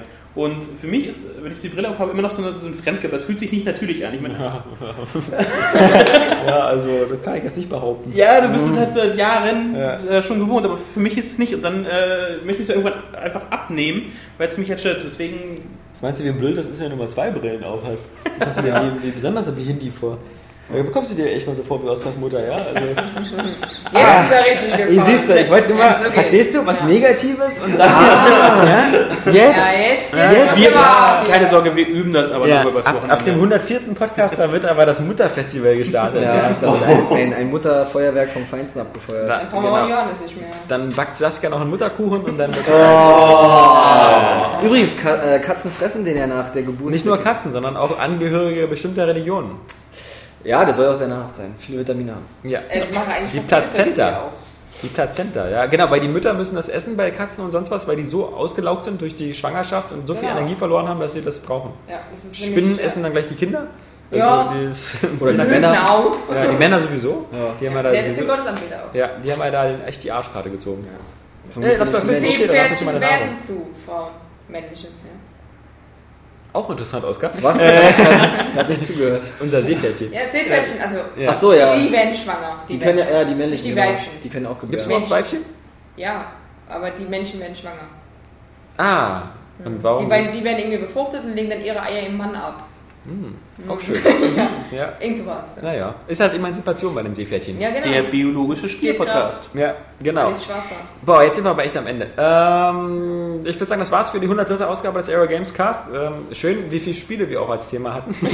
Ja. Seepferdchen, Filme, Lokstädter, deine Mutter. Ja, und was ja. Also ein wie immer ein bunter Blumenstrauß. Und nächste Woche mal gucken, wann wir den Podcast machen.